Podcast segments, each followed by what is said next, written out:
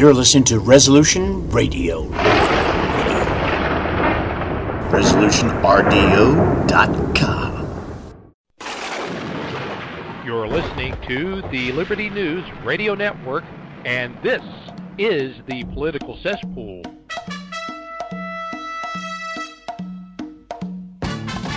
The Political Cesspool, known across the South and worldwide as the South's foremost populist conservative radio program. And here to guide you through the murky waters of the political cesspool is your host, James Edwards. Time again, ladies and gentlemen, that time we look forward to every week. That time when we can come together. Edwards and Keith Alexander here with you for another live broadcast of TPC.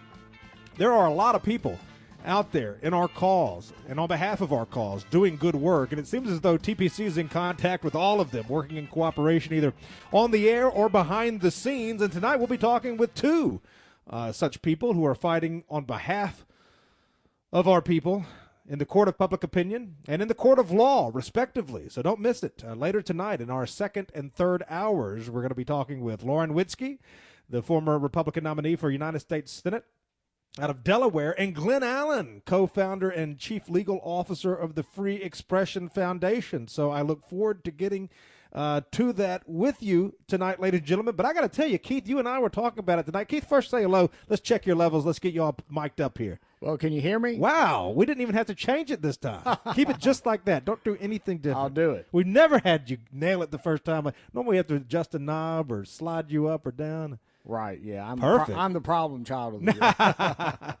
year. All right. Uh, but uh, no, I mean, we were talking about this earlier tonight. It started on April 1st when we had that uh, book launch for the Honorable Cause uh, in South Carolina.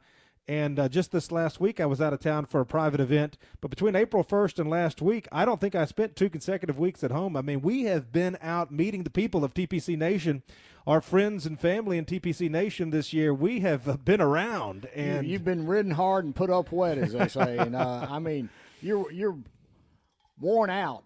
I don't see how you keep up this pace. But on the other hand, it's really important because I feel like our movement is, you know, going to a new level now. You know, we are we're becoming much more popular. We're people that ascribe to our viewpoint are much more numerous than they used to be, and this is a time to you know strike while the iron is hot. Get you know this is when you need to build bridges where you need to be putting things together.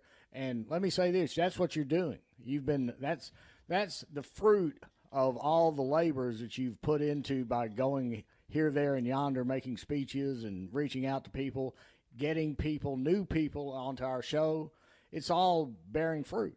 I, uh, of course, a lot of the events were private. Some of them were public, like Amren. We still continue to get good feedback from that. And actually, Jared's going to be publishing a transcription of talk that I gave there here pretty soon. We're actually we have a courtroom transcriptionist who's transcribing it for us. We've got uh, all sorts of contacts out there, and uh, certainly a lot of trot lines out there. But it's just been it's such a rewarding thing to meet the people who make this show work, and then of course all of our colleagues in the in the cause writ large and uh, to be piped in like that, I mean, that's one thing the SPLC actually got right all the way back in the mid 2000s when they started covering us so heavily was uh, that we were sort of a nexus, and that's something that I pride myself in. I pride myself in this that we work well with others, and that if anybody, if we identify anybody that's doing good work and in, who is operating in good faith, we try to work with them and help them and cross yeah, on, on, your first grade report card, you got a plus by work plays well with others. right.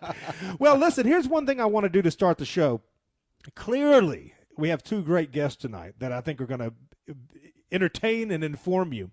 And we've got some topics that I want to cover with Keith Alexander as we go through some news and headlines and current events here in this first hour. Lauren Witzke is really going to be a lot of fun in the second hour because we have so many different things we're going to be talking to her about in just a rapid fire uh, sort of way. So stay tuned for that. Every time she comes in, she brings a lot of energy. Uh, but one thing I want to do at the top of the show, maybe for what remains of this segment in the next segment, is I want to let TPC's audience speak for itself. In the midst of all of this travel, I've fallen behind a little bit on answering correspondence, whether it be the uh, written letters and notes and cards that come into the mailbox or email or whatever. Uh, trust me, folks, we do read it all. We can't always answer it all. And but let we're me tell you this a few too. things here now. There's nothing more important to us than your uh, letters like this. This is as important as anything we do, I, corresponding with our base. Well, we call our audience our family, and, and they really are uh, part of our extended family. And I think it's just wonderful when we can read a few of these letters and emails and things like that to let everybody else know the kind of people who are tuning into this program. And uh, here's here's a, a very nice. Uh, this really sets the tone, I think. This is a handwritten uh, letter from Carol in East Tennessee, and she writes, James, thank you for the newspaper subscription. She's talking about, of course, our ongoing one week left, by the way, ladies and gentlemen, with our third quarter fundraising drive. Uh, get that gift subscription for the American Free Press that'll run through the rest of the year and into January, even. Uh, she writes, Thank you for the newspaper subscription. All of your work is appreciated. This country is in a mess, evil is rampant. If I didn't have the Heavenly Father and His strength, well, what can I say? take care and stay strong. And this uh, dear lady has been such a big help to us. Uh, and I think that really just sets the tone. That is our and, audience and right there. She's indicative of the type of people that support us. And see, this is what we need to do. Uh, for example, on those American Free Press uh, subscriptions, some people are already getting it. Well, we've been talking with John Friend. We'd like to go ahead and send one of those. Uh, if somebody, uh, rather than doubling up on a subscription, send one of those subscriptions to somebody that is in jail. Wait. Yeah, wait till I read this. I mean, we've got some stuff like that. I'm about to tell you. See, our audience is thinking ahead of you, even. Okay. So listen to this. Uh, you, you got some of that coming, but here's one. I mean, and again, we get a lot of stuff like this, and I'm going to read this one to make a point. Uh, he writes, uh, enclosed, is, you'll find $20 cash to support your efforts. Please keep up your good work. I wish I could do more. Let me tell you something, folks. Uh, we feel this. We feel $20, all right? This is how the show has stayed on the air for 20 years almost. And uh, obviously, and I think I need to be clear about this, you say, well, you're on AM radio. Sure, you, surely you've got a contract. Well, there are contracts involved, but not paid ones. I mean, we have some deals with uh, local radio well, stations. We have to scramble our, every every our, month or every year for sure. Well, know? we don't get paid to do the show from uh, a broadcast entity, and we don't get paid by advertisers. You say, well, I hear all these ads. Well, we barter a lot of the ads. Sometimes we do it for friends. Sometimes people like, of course, you know, Dixie Republic supports us anyway, so we run an ad for them. Anything we can do in return that we try to do. But uh, but as far as like paid ads, paid sponsorships, we don't have that. We don't get paid by any broadcasting entity. It is a 100% listener supported show. So a uh, hundred dollars, twenty dollars, one dollar, uh, whatever uh, we we certainly feel it. And here's another one. This is uh, from Brian in Texas. Came in this week. Dear James and Keith, please find enclosed my meager donation. Believe me, folks, he's being modest uh, with that adjective uh, my meager donation to the program. Brian, what you sent was uh, a very big help. I hate that I wasn't able to join you at the Amren conference, as it sounds like you had a great time and enjoyed great fellowship. I've also been enjoying the variety of guests that you've been having on the program lately. I found Dr. Greg Johnson's Homeland Institute polling to be particularly interesting because polling isn't typically a realm where people venture into. I think it's important to seek out and interview more people that exhibit this out of the box thinking for our cause. We have been willing to venture into realms and spheres we normally wouldn't to learn how we can influence both the population and elected officials. Keep up the good work. I have no doubt that you'll keep delivering great programs. That's Brian in Texas. And Brian, I got a very nice uh, gift package that's going to be coming down to you this week, my friend. And thank you for the comments. And yes, we're, of course, Keith, thrilled about the kind of guests that we have on every week, including the ones we're going to have on tonight. No, we're, not just doing the same thing over and over again. We're always seeking new and interesting content for our audience. A lot of new guests this time. We've talked about this. A lot of first time guests this year.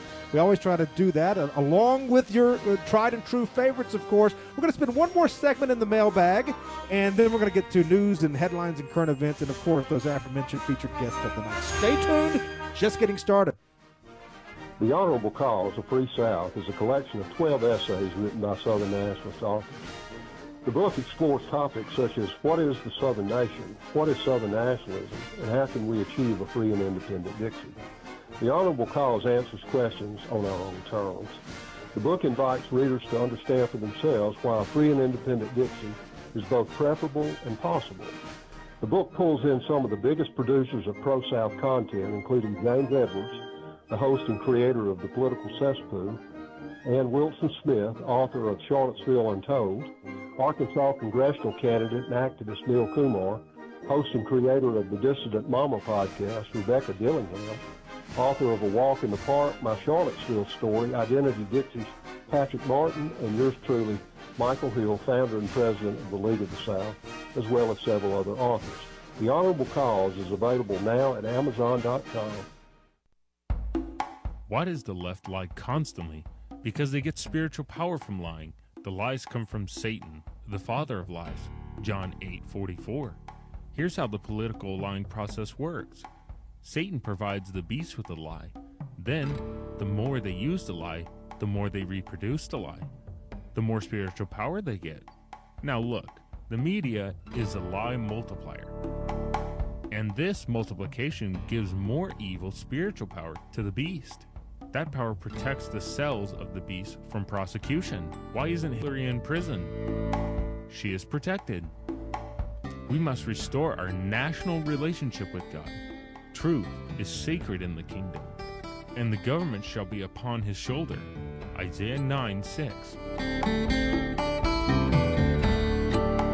A message from Christ Kingdom Ministries.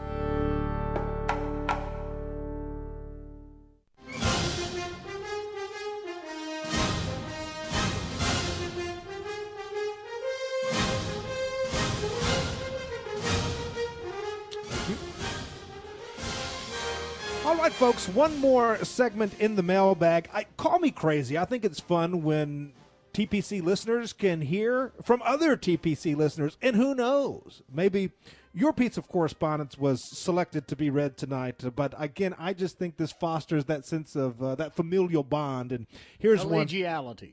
That's right, that too. Mr. Edwards, the story about the Selma trip was some of the best radio content I've ever heard. Various such safaris might have to become a yearly tradition. Keep up the good work. And that's from Ryan. And I think Ryan, if memory serves, is in Kansas City. Ryan, I wish you could have been there with us, my friend. I sure do. Uh, I certainly our traveling. Bring a barf bag when you do. or bulletproof vest would probably come in more handy, but uh, our traveling party definitely stood out amongst the citizens of Selma. But that was a, uh, a, a, a, It's just like day. that article that they ran recently in Occidental Observer about uh, blacks in begging in Africa. Said if you de- disembark from a boat or an airplane, you'll have at least 20 hands thrust in your face asking for money. Well, it was just like that in Selma. Well, except there was only a hand, uh, there was only a couple of people, but both of them, you know, had the hands out. But he, anyway, uh, that was a fun trip. Uh, Jared covered it twice. We covered it a couple of times on the show, and uh, I think we've uh, we certainly covered it thoroughly. Uh, here is a listener in Richmond, Virginia. Uh, Dear James, I've been with you all summer, listening weekly. Good stuff. Here's a small donation to help keep TPC on the air. Well, thank you so much for that. Uh, that is Doug. Doug in Richmond. Thank you, Doug. All right, what do we got here? We're taking these just off the top here. All right. James, this is in reply to your third quarter update and gift incentives letter. I've watched and listened to you for years and admire your personality and your work. I will send you a modest contribution with this letter. My wife and I live on the proverbial fixed income, so we can't donate a lot. Here's wishing you all the best to you and yours and to our people. Well, sir, again, uh, this is a gentleman, I won't say his name, but this is a gentleman that I had the opportunity and the privilege of having met at one of my stops this year. And uh, listen, I get it. I mean, everybody's pinched in this economy. We've been talking about it. I understand the reality of fixed incomes and all of that. So, every consideration given by anybody in our audience. Uh, And let me say this, you know, It's all relative, boomers get a lot helps. of criticism nowadays, but we have so many boomer people, older people on fixed incomes that come through for us every time. I want to say just hello here. This I'm not going to read the piece of correspondence, but it was good stuff. I say hello to uh, Bill and Ruth Ann. And Ruth Ann, my wife wants to give you a call about this preparedness stuff. This is another thing. Sometimes we just get helpful information that's sent in. Hey, here's some stuff to help you. You know. Be better prepared for you know come what may with uh, regards to Everybody, they don't know what the problem is going to be, but everybody per- perceives that there's going to be a problem in the run up to the next presidential and it's just people looking after people okay? That's what we do here and that's what our audience does and we try to do it for them and we look out for them and they look out for us and she sent me a bunch of great information. I mean they're such wonderful top tier supporters uh, bill and ruth ann are but uh, helping us out with some information that we needed to know. I love that folks and i love that about this audience. Dear mr ed here's another one. Dear Mr. Edwards, I'm still loving the show and I still have my job. Thanks for everything you do and thanks to the entire Cesspool family. Well, she said the word there. That's from Michelle. Michelle, you said the word. It's a family. And that's another thing that family does, Keith, and that's what our audience does. You would be surprised, folks. Maybe you wouldn't how much correspondence we get, you sharing with us things that are going on in your lives, marriages, births, sicknesses, even sadly deaths sometimes, job opportunities, advancements. I mean, we love hearing that from you because we feel connected with you, and it's just it's just a wonderful, wonderful relationship that we have with our Yeah, audience. our people are the salt of the earth, and we want to help you in every way that we can. Really. Uh, here is one. Um, okay, this is a gentleman that sent in a, a, a contribution, and he's asking, "Do we still have any of those Drew Lackey?" Uh, speaking of Selma, do we have any of those Drew Lackey CDs left? Yes, my friend in Georgia, I will uh, make sure you get one of those. Uh, and I, I love this too about our audience. This goes back to what you were mentioning a moment ago. This is a listener in Hollywood, California, West Hollywood, California. Under deep cover. we got them everywhere. Hi, James. I already subscribe to the American Free Press, so maybe you can give that perk to someone that can't contribute enough to receive it. It will be my gift to them. Always appreciative of you and Keith and all of the hard work and dedication you bring every week to each show. And he saves it, this listener in West Hollywood, California. God save the South. Wonderful. See, we have people that see through the propaganda. And John, uh, we're going to send you something nice as well. Here's here's Gene Andrews. So again, when you have the support of your peers, people like Gene Andrews, who we look up to as heroes. Uh, dear James, saw your speech that you gave at the Amren conference and on their website. You did an outstanding job as always, and I wish I could have been there. Uh, and uh, he uh, he is. Um, uh, even Gene Andrews is supporting this show. So when you have your own guests that are supporting the show, it really is an all for one, one for all mentality. And Gene, uh, we're going to send you something real nice this week too. Can't wait to talk to you again. I hear you every week uh, talking with Eddie, and y'all I do such a people great job. there. understand that it's important to keep you in this, uh, you know, premier spokesperson place in our movement because really you you've risen to the head of the class. I don't know about any of that. We do our best with what we've got, and uh, I'm I'm thankful for the audience we've got. That's what that that's always been our resolve, Keith. We have always said whatever flock God gives us, we will tend to it to the best of our abilities, and try to be good stewards of whatever support we can receive. And um, and I think we've done a pretty faithful job with that. Mr. Edwards, wish I could support you in a more material manner. I do respect and enjoy your work at TPC. You make me proud to be a Southerner. This is um, about you and TPC and the heroic work you do for all of us Southern nationalists. And this comes from a listener in Bluffton, South Carolina. Well, my Bluffton friend, uh, we're going to be sending you uh, a nice uh, gift package this week as well. and that's no bluff. you made me laugh at that one. That was a good one. Uh, here's a, here's another guy that we've known uh, for a long time. Sometimes you receive correspondence from people you've never heard from before. Of course, that happens all the time. But it, it- sometimes it, it, happens quite often that you hear from people that you've known for a long time. Here's Sid Secular. Uh, dear James, it's great uh, being on your show. He was with us for a cameo appearance there at the Amren. Uh, this is something that I hear from a lot of people uh, what he's about to write here. This is Sid Secular. It's so easy to be dispirited in the dysgenic dystopian situation we're in, but your unrelenting optimism is a source of inspiration as we carry on in the fight in our own various ways. I enjoyed seeing Keith Alexander again as well. He's talking about he was with us at Amren. Uh, I'll certainly uh, appreciate another opportunity to be on your show. Well, Salty Sid, we're going to get you back on the show, and he is already a subscriber to the American Free Press, and he gifted a subscription. He sent in his support and gifted a subscription. He designated his intended recipient, and Sid, you have my word. Uh, we got him signed up, and Now, those. Sid, Sid said, those- creates so much good content for so many different organs. An old Council of. Conservative Citizens comrade, Sid, Sid was. That's why I don't mind saying his last name. He's already out there, folks. We're not doxing anybody here. We, we no one uh, ever gets doxed here on TPC. Um, but we will use last names if they're already out there in public. Dear James, your article in the recent uh, issue of American Free Press Anarcho Tyranny Rules in America was outstanding. I'm making sure that many of my acquaintances get a copy. Thanks a million. And that's from our dear, dear good friend, Buddy in Arkansas. And thank you for that, Buddy. Uh, that's another thing that we've done this year, Keith. It's just been a wonderful partnership. Of course, it's our ongoing um, fundraising uh, incentive You've, you've been a busy beaver, and uh, been a busiest year. I think it's been the busiest year uh, of of the 19 we've had so far. And I think it's uh, truly appreciated by people in the movement. You know, we're yeah, you are. I'm not going to try to take credit for myself on this, but you are have basically really, you know, uh, been an inspiration to a lot of people. Going around to all these different places, getting the word out, growing the movement. It's uh, it's wonderful. We've been toiling in the vineyards, uh, that's for sure, and it's it's been our honor to do so. Uh, here's one more that we'll read, and then I guess we have to get to work. Although I think that this is important to do. I think it's important to step back from time to time and just let people hear from one another who are tuned in tonight. Uh, but this one just really blew me away. And uh, sir, I owe you a phone call, and it will be coming next week. Uh, dear TPC, I discovered your podcast a few months ago. So here again, Keith is a, a, a, relatively brand new listener. I enjoy your show. You're doing important work. I like the professional style. I don't know if we've ever been called that before. no, I'm kidding. I'm kidding. We do take a lot of pride in, in being professional. I like the professional style of the show, especially that there is no profanity. Too many white positive content producers are extreme potty mouths. It makes it difficult for me to listen to them. You have really good guests, too. I'm a pro white on the West Coast. Uh, this is another gentleman listener in California. It's lonely out here. You men of the South are truly inspiring in your tenacity and enthusiasm for our people.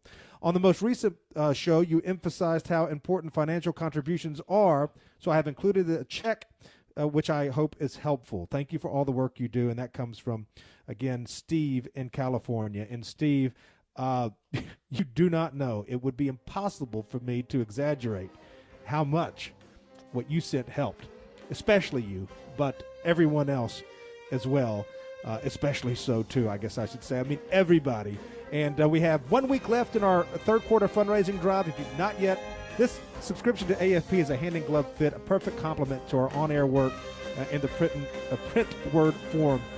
Thank you, everybody. When we come back, the show will begin in earnest. Stay tuned. Protecting your liberties. You're listening to Liberty News Radio.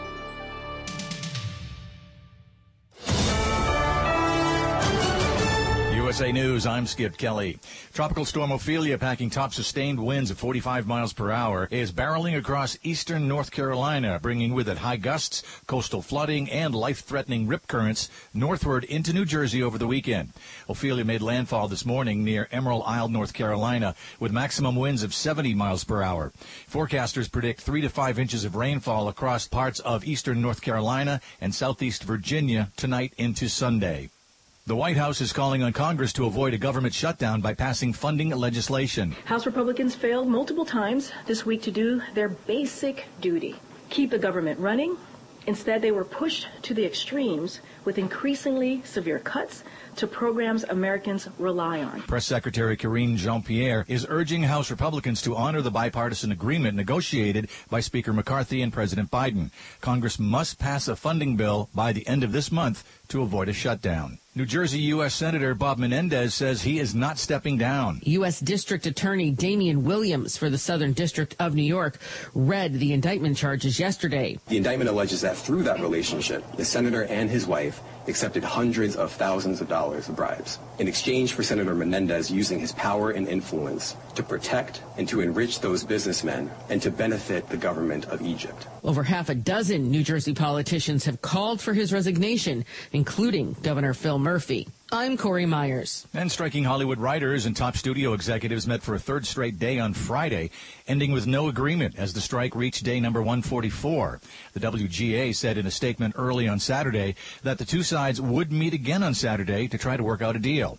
Roughly 11,500 WGA members walked off the job in May, demanding higher pay and residuals in the streaming TV era, plus limits around the use of artificial intelligence. This is USA News. Let's see, if something costs less, but people are happier with it, that sounds like something to look into, and that is Medi-Share. Maybe you've heard switching to Medi-Share to pay for healthcare can save many families up to 500 bucks a month, and that is huge. But it's also true that people are way more satisfied after making the switch too. The member satisfaction rate for Medi-Share is double that of the typical health insurance plan. Double. Medi-Share works too. It's been around for 30 years. Members have shared more than $5 billion of each other's bills. People love having telehealth and a huge nationwide PPO network. So yeah, really, you can save a ton and like it better Imagine being happy with how you're taking care of your health care. So if you're self-employed or part of the gig economy or you just want a plan you're happy with, you can call right now. You'll get a price within two minutes. So see what you can say. This is a very, very smart use of two minutes. Here's the number you need. Call 833-34-BIBLE. That's 833-34-BIBLE. 833-34-BIBLE.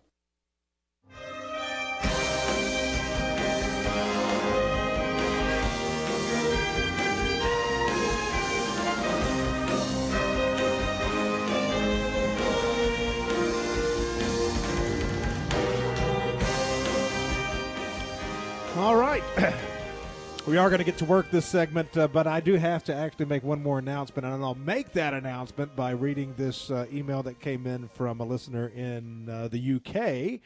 Uh, dear James, I'm sure, like many of your donors, one doesn't expect, however thoughtfully chosen and welcome they always are, gifts for supporting this modern day noble cause that you have dedicated your life and championed with such commitment, enthusiasm, and success.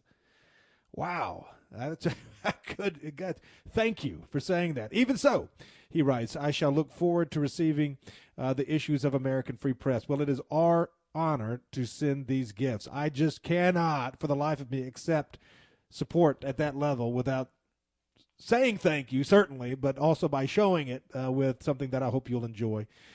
Uh, and he does right. I always enjoy listening to the political cesspool, but uh, the September 9th broadcast was even more exceptional than usual. It was informed, revealing, and energizing, rather like a political. I don't even. I can't even pronounce that word, but that's a good one. With Keith Alexander and Chris Cantwell at top form. Uh, the overall effect was very uplifting, albeit tempered by sensible, if hopeful, qualification. As you and Keith have said, it really is time for the good guys to prevail. Thank you for all your dedication and hard work, and all the best to you and your family. Well, thank you, and God bless you, my friend in the UK. Always uh, good to hear from you. What is this word? I'm going to have to look at it. Well, we'll, we'll, we'll look at it later. Okay. Uh, we'll look at it We'll later. it. Now, here's an email that's actually going to lead us into business tonight. Now, you'll remember, Keith, a couple of weeks ago, uh, we were talking about how the Supreme Court has made now twice, twice now, the Alabama Supreme Court redraw its congressional map to where I guess all blacks will be seated uh, out of the Alabama congressional delegation. And uh, here is a question that received, we received from listener Dave about our commentary uh, and insights on that. Gentlemen, listening to the show and the VRA is talking about the Voting Rights Act expressly forbids state legislatures from using race as a criterion for drawing congressional districts, but the Supreme Court decision has effectively rewritten the law from the bench with their recent decision forcing Alabama to re- redraw their districts specifically to ensure that blacks gain more congressional seats. That's interesting. That's interesting. I think that's an argument there. You're supposed to not take race into account. They are forcing you to take it into account here. Well, you this. know, all of the early civil rights litigation, like the 1964 Civil Rights Act, had that type of language. It was supposed to be colorblind. Instead, it has become the exact opposite. You have to be acutely color conscious in favor of blacks.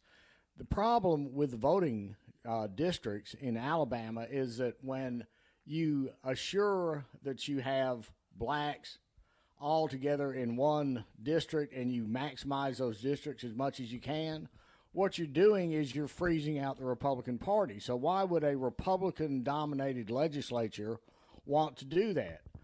Right now, in the U.S. Congress, I think that Republicans have four more members than there are Democrats in it. They don't have a margin of error here, folks. You know, and there are enough rhinos where that four probably is, you know, minus 10 altogether. Why in the world would any political party that wants to prevail and be effective do that? You know, we're going to have to get, you know, somebody needs to get a, a dose of common sense into the people on the Supreme Court, and particularly John Roberts and Brett Kavanaugh. Those are the two biggest disappointments of the conservatives there. Somebody needs to uh, they, they need to take a lesson from Clarence Thomas and Samuel Alito and really be worthy of being called conservatives. All right, now I will tell you, we're going to make up I don't think there's been a wasted second of the show tonight. I, I came in compelled uh, to read some of that correspondence, but we're going to make up for what we didn't cover in terms of uh, hot topics and current events in the second hour with Lauren Witzke. She has been booked tonight for exactly that reason. And we're going to be talking about this purported government shutdown. We're going to be talking about the spending bill. We're going to be talking about Zelensky, Ukraine, Trump. Uh, the election, what next year looks like, ban the ADL. We'll revisit that. We'll even talk a little bit about Lauren Boebert's uh, trip to the uh, theater uh, and a lot more with Lauren Witzke, who can always make a good time better. Uh, and then Glen Allen, the important work at the Foundation for the Free Expression, the Free Expression Foundation, and his work in courts. so a lot of that's coming. Don't worry. Uh, we're gonna we're gonna get to it all. Anything else you've seen this week, Keith? We got a couple of minutes left, and then when we come back, I'm to tell the folks, man, we're always uh, getting into something around here at TPC, and we're into two big things that are happening right now that you probably don't even know about yet, folks. We're going to tell you in the next segment. Before we do that, we're going to let Keith stretch his legs a little bit, or his lungs at the very least. Anything else you're, you're you've been watching? You weren't on the show no, we were on the show together last week. I, like I said, I lose track of time. It's been a it's been a crazy last week with obviously Kevin MacDonald and um, John Friend. Yeah, that was a great show. Well, the ban, the ADL, it feels like I haven't seen you in two weeks. Uh, just because I, I, think it, my my last week has felt like two weeks. A lot of travel, a lot of wear and tear. But anything else you're watching right now that you wanted to comment on? Well, I'm surprised at the legs that the ban, the ADL movement, and Keith Woods have gotten out of that basically they've got the ADL back on its heels. Uh, you know, the SPLC is a mere shadow of its former self now. You know, all the old hands there have retired or been pushed out, and uh, you know, they're not the formidable foe that they used to be. On the other hand, the ADL has grown in power and venality, quite frankly under Jonathan Greenblatt, who is a more effective leader than Abe Foxman was, in my opinion. Uh, and of course, having the ADL effective in what their mission is is bad news for America. I don't know about effective. I mean, he's certainly more vicious, but he's also brought down a lot of uh, noticing. Well, that's what. Yeah, you're right. Thing is, he has initiated a lot of censoring, a lot of doxing, things like this, but it has now, because of Keith Wood and the ban, the ADL movement, gotten some blowback. And we're seeing people that in the past have kind of resisted and faded away from uh, grappling with the Jewish question jump into it now. So, you know, that's a good movement because, quite frankly, if you don't deal with the Jewish question, you're not going to deal with the left because that's the source of all their power. You know, that's uh, uh, their kryptonite against us. It, for example, if it weren't for Jewish power and influence, Jewish money, Jewish media, Jewish networking, things like the civil rights movement, the homosexual rights movement, climate change, none of these left wing radical egalitarian movements would have had any legs at all. And now you can finally talk about it. It's out there, you know. Uh, and uh, if the ADL wants to get involved in all this, there is a price to be paid for that, and that is making people more aware of the power of Jewish power and influence in the in promoting leftism. Now, you see, folks, I didn't know what he was going to say when I said, "What do you want to talk about?" But I should have known because I've, I've known him for so long. You see what happens when I give Keith. Uh, when I when I ask Keith what he wants to talk about, exactly where he goes, that's it. Well, the thing is, that's Every the most time. important part of it all. You know, without that, all the things going on there. Yeah. All right. Well, it, it is. It's it's a very big thing, and uh, that's why. And ban the ADL, for example, what it's doing, it's shining light on the very suspect origins of All the right. ADL, like the Leo Frank case. So, and that's coming across now. People are reading about that. And a lot of people didn't know that story, and they're shocked by it. I think uh, we spent two hours uh, talking about the ban, the ADL, and its related uh, aspects related to it with Chris Cantwell two weeks ago. We spent at least an hour on it last week with Kevin MacDonald, but there is an update. So your uh, timing is impeccable there, my friend. There is an update, and it involves us. Now, we know because we've covered it the last two weeks, it was Keith Woods that got this whole ball rolling with Elon Musk and the various multiple on several different days. They were who, did, who did that song "Keep the Ball Rolling"? We need to play that. well, we could play Red Rubber Ball Well, yeah, but keep the ball rolling, keep the ball rolling, girl. The name of the game. But I think I who like- was who was that? Well, it wasn't the Cyrkle. No, it wasn't the Cyrkle. It was uh, I, I forget. We'll look it up. Uh, anyway, they have gotten the ball rolling on this, and it seems to be a perpetual They motion e- equals Keith the Woods, but he's the one. I mean, like every day, Well, it I- seems like Elon Musk every day was waking up with his morning coffee and engaging with uh, Keith Woods about the nefarious nature of the ADL. it's, it's, it's, it's, you know, it will not. Uh, it, it's a uh, story too good to pass up. It's just uh, it, it has legs of its own, and people are like saying, "Thank heavens, this thing is finally you know surfaced and is now a primary con- content driver for Well, people." On the right." everybody in the movement. I mean, it was the talk of the town.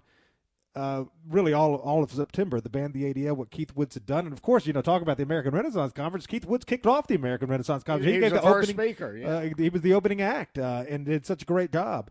And then he goes home and just has an all-time hit with this. I mean, this is this is a platinum hit uh, there, and He's with come to the front forefront of the movement because of this. and uh, anyway, there is an update. An update. As much as it has been covered, and it's been covered by everybody, there's an update, and it involves us and Keith Woods and Elon Musk. And I'll tell you about it when we come back.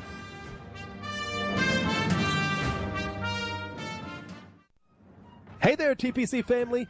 This is James Edwards, your host of the Political Cesspool.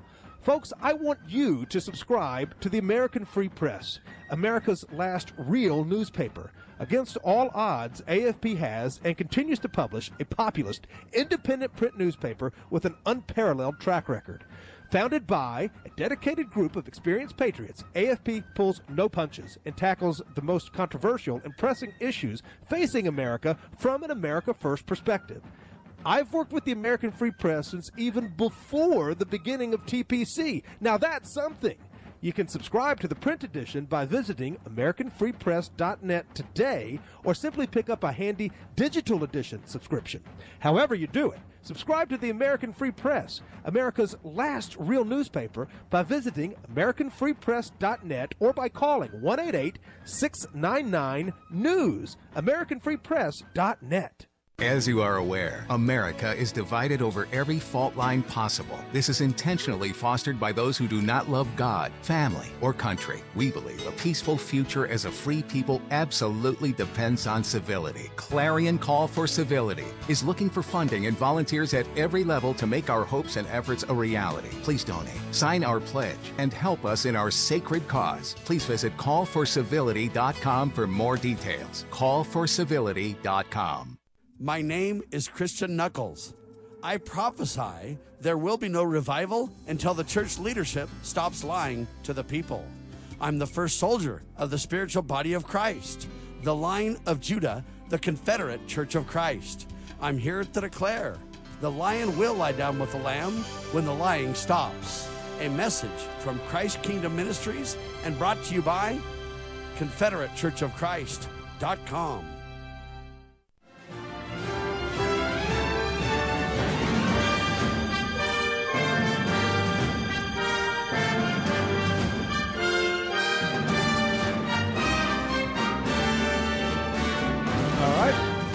All right.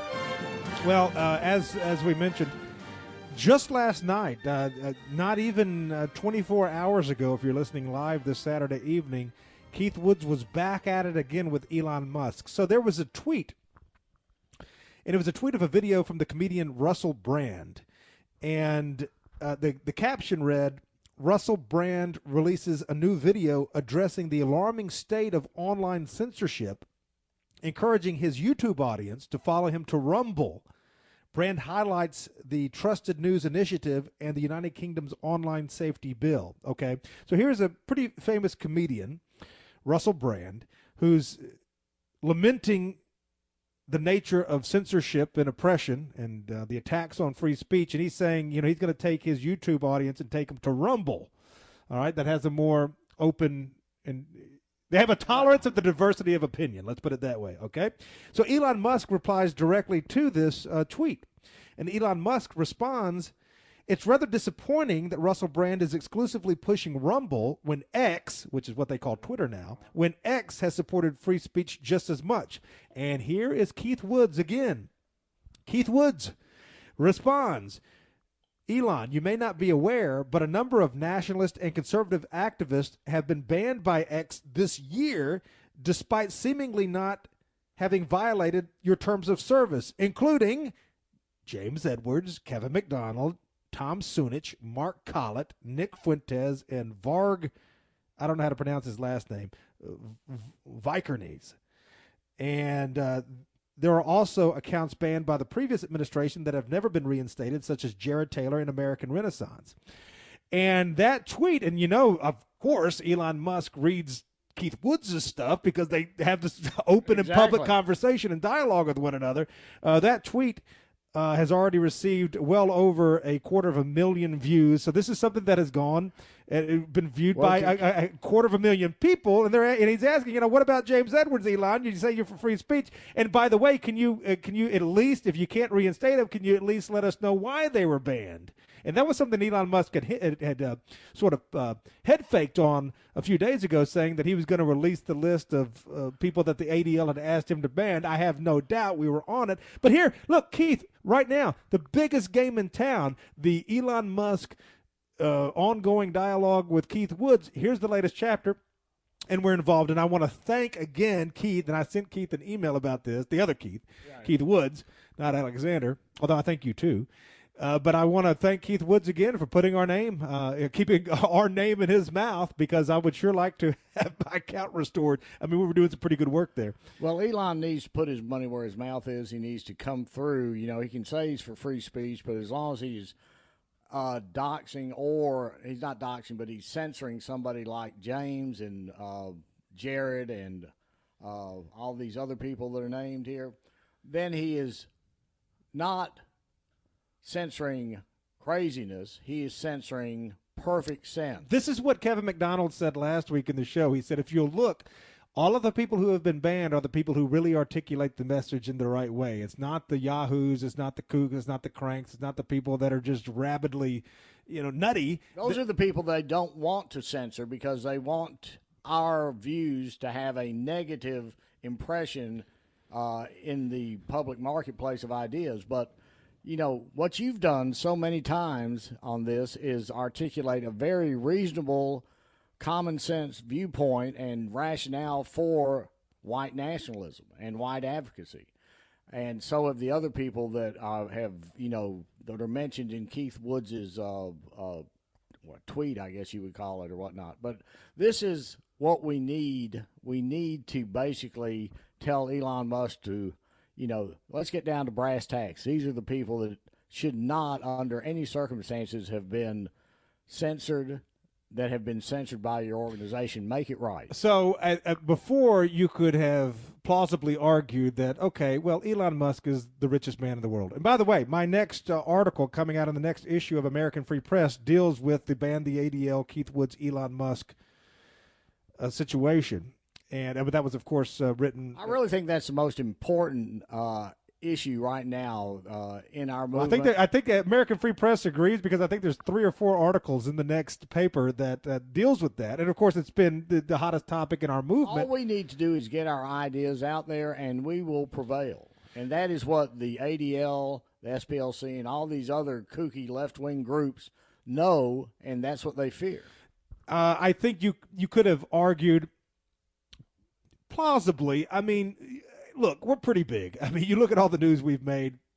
I have no doubt that the ADL instructed, uh, and probably the SPLC too, and we'll get to them in a minute, instructed X or Elon to to to shutter us. Now you could say though still just because he owns the company doesn't know doesn't mean that he knows everything that goes on. There could have just been some rogue Antifa employee that survived the purge who decided to to, to shutter us. But now I think it'd be it's increasingly can't ignore it now. I think it's unlikely now that Elon Musk doesn't know who we are because he has this ongoing dialogue with with Keith Woods, and this was just I mean this has already gotten nearly uh, you know all he between has to do is tune in and then tell us if if he thinks that we have somehow violated his standards. There's no way I ever it. did. People listen to this show. I tweeted the exact same way. I never even responded to comments on Twitter. I just posted my thoughts. I never engaged uh, untowardly or otherwise with any of the other users. No, so I no think, acrimony. I think that certainly he knows who we are now. You could have argued, well, maybe he does, maybe he doesn't. I mean, it's not like Robert E. Lee knew the activities of every private in the Confederate Army. So I, I get that.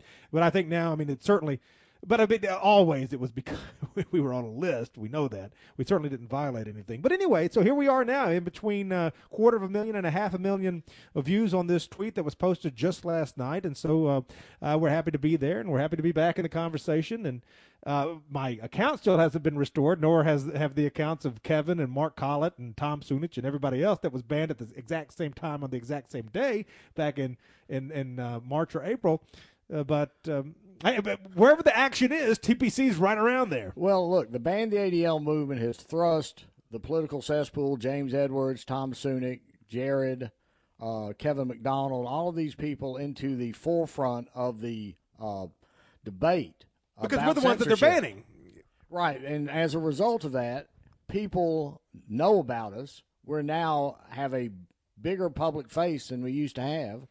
And people are checking us out and people like what they're seeing and hearing. I was always very happy and very proud of our standing amongst our peers, but there's just no doubt about it, Keith. Uh, this year, we, it's gone to another level. It really has. I mean, for a lot of different reasons, too.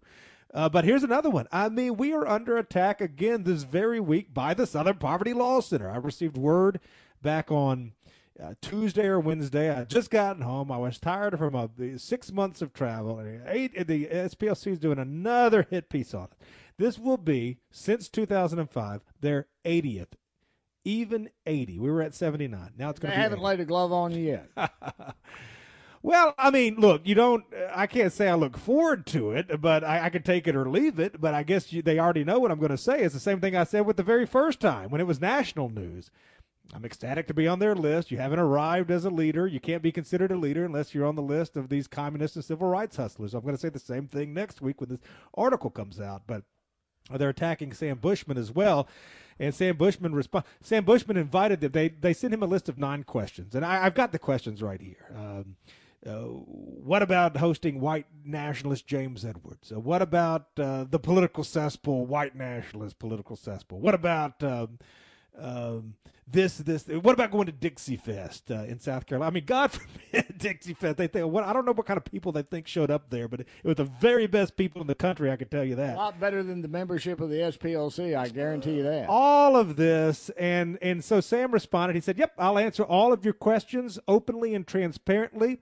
Uh, why don't you send? Uh, why don't you come on the radio with me?" He's talking to the SPLC uh, goon who sent the email. They sent it anonymously. They wouldn't even tell him his name or her name, or whoever's sitting there.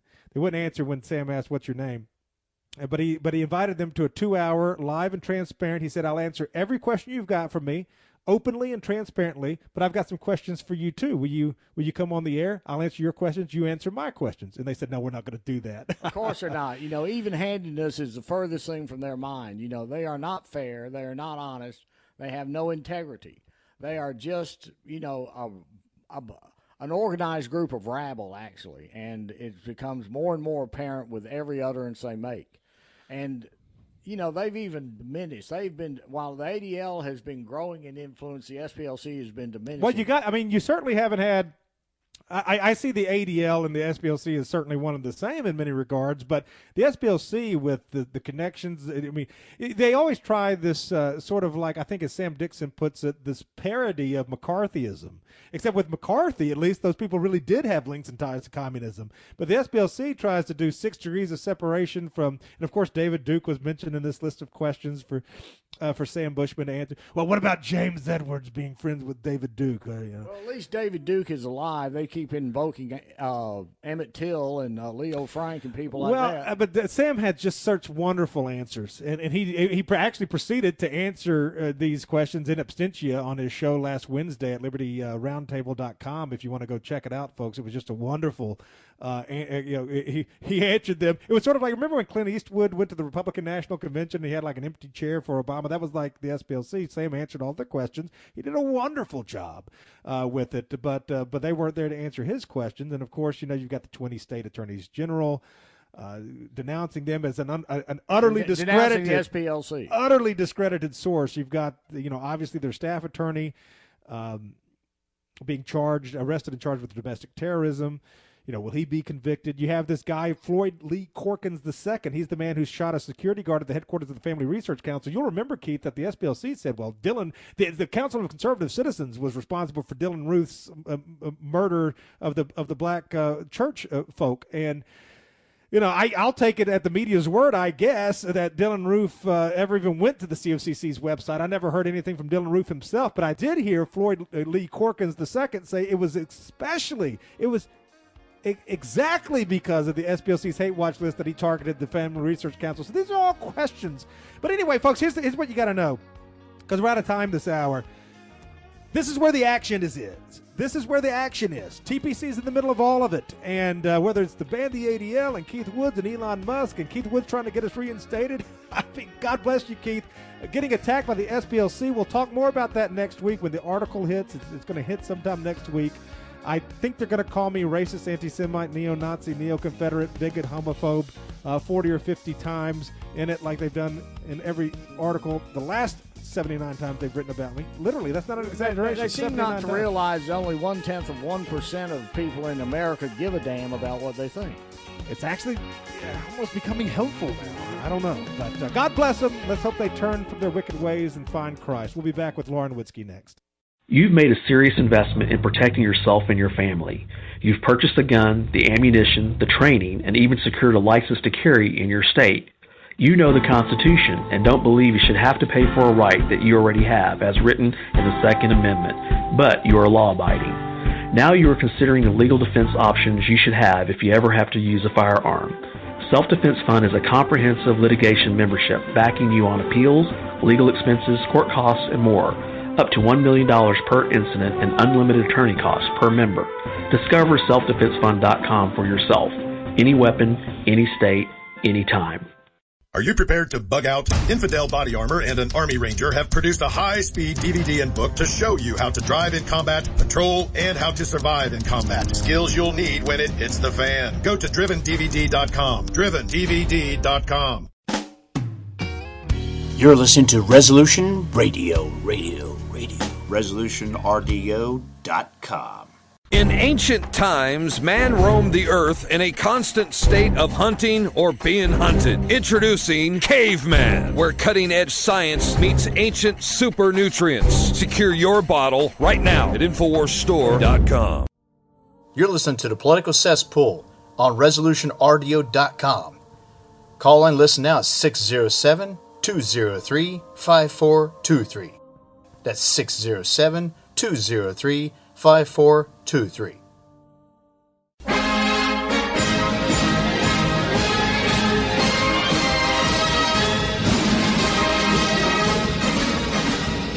Team at Antelope Hill is proud to announce the release of a new translation, Leon Degrelle in Exile by Jose Luis Jerez Riesco.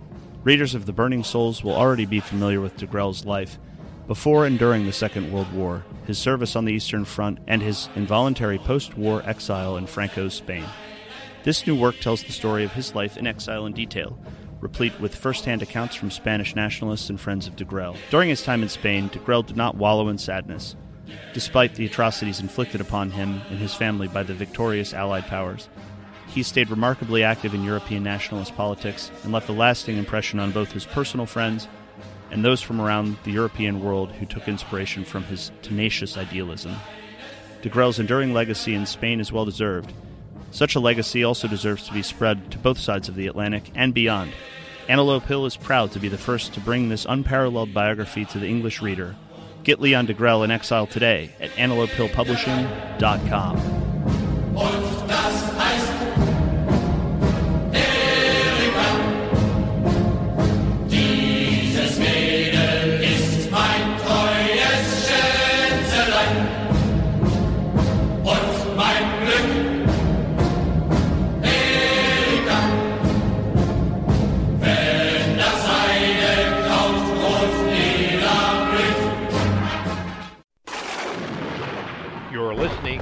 the Liberty News Radio Network, and this is the Political Cesspool.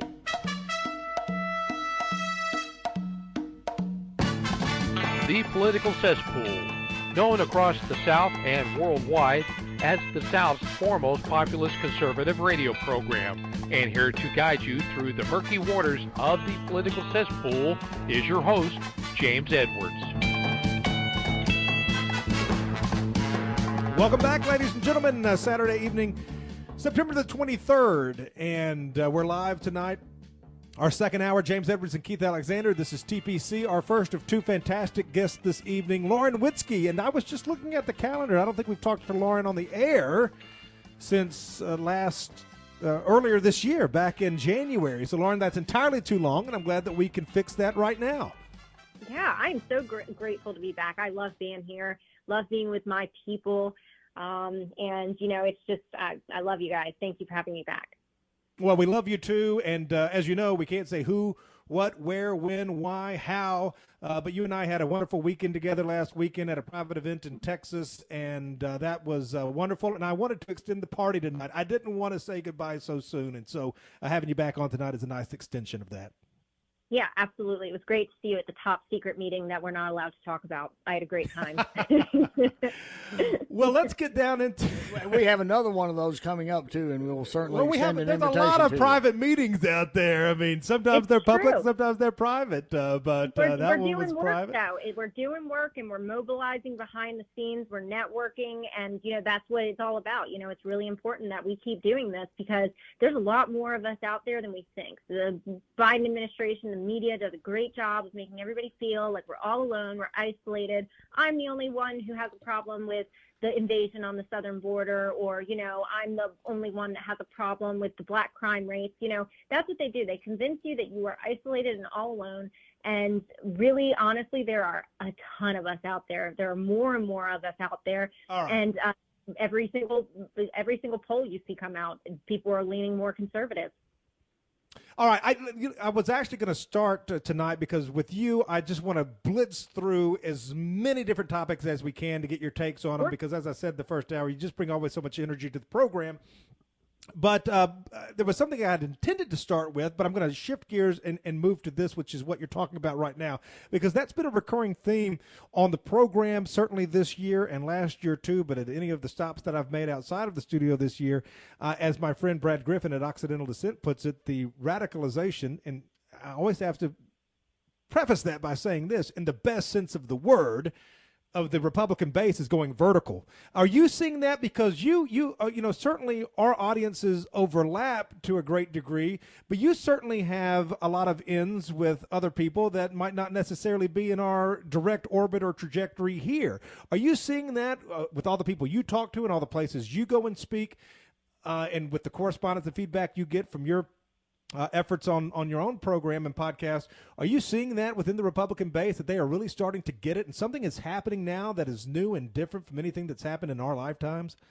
Yeah, it's true. And even uh, I'm seeing union members come over. You know, CNN just did, recently did a, um, a whole piece on this is that union workers, the white working class who usually votes Democrat, who usually overwhelmingly supports the left wing candidate, um, you know, because Republicans, we are big right to work party per se.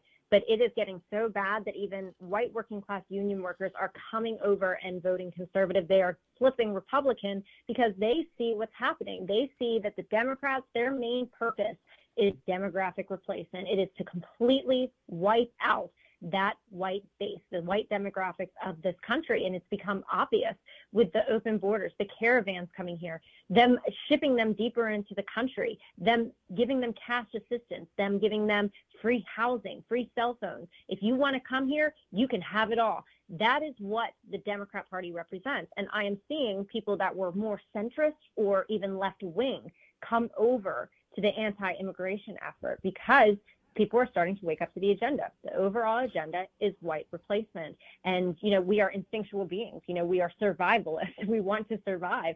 And when you're facing your own extinction, which you really are, that really is the driving force behind this great crossover in voters.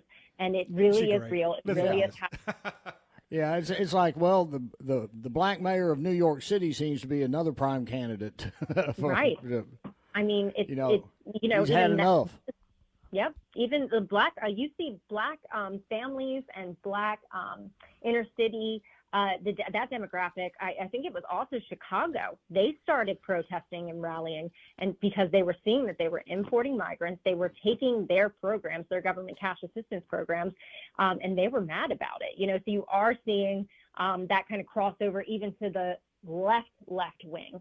Um, however, you know, we have a better chance. I mean, they're still probably going to end up voting Democrat anyway because they vote for the handout either time. But people that originally voted uh, Democrat for years, that party has left them.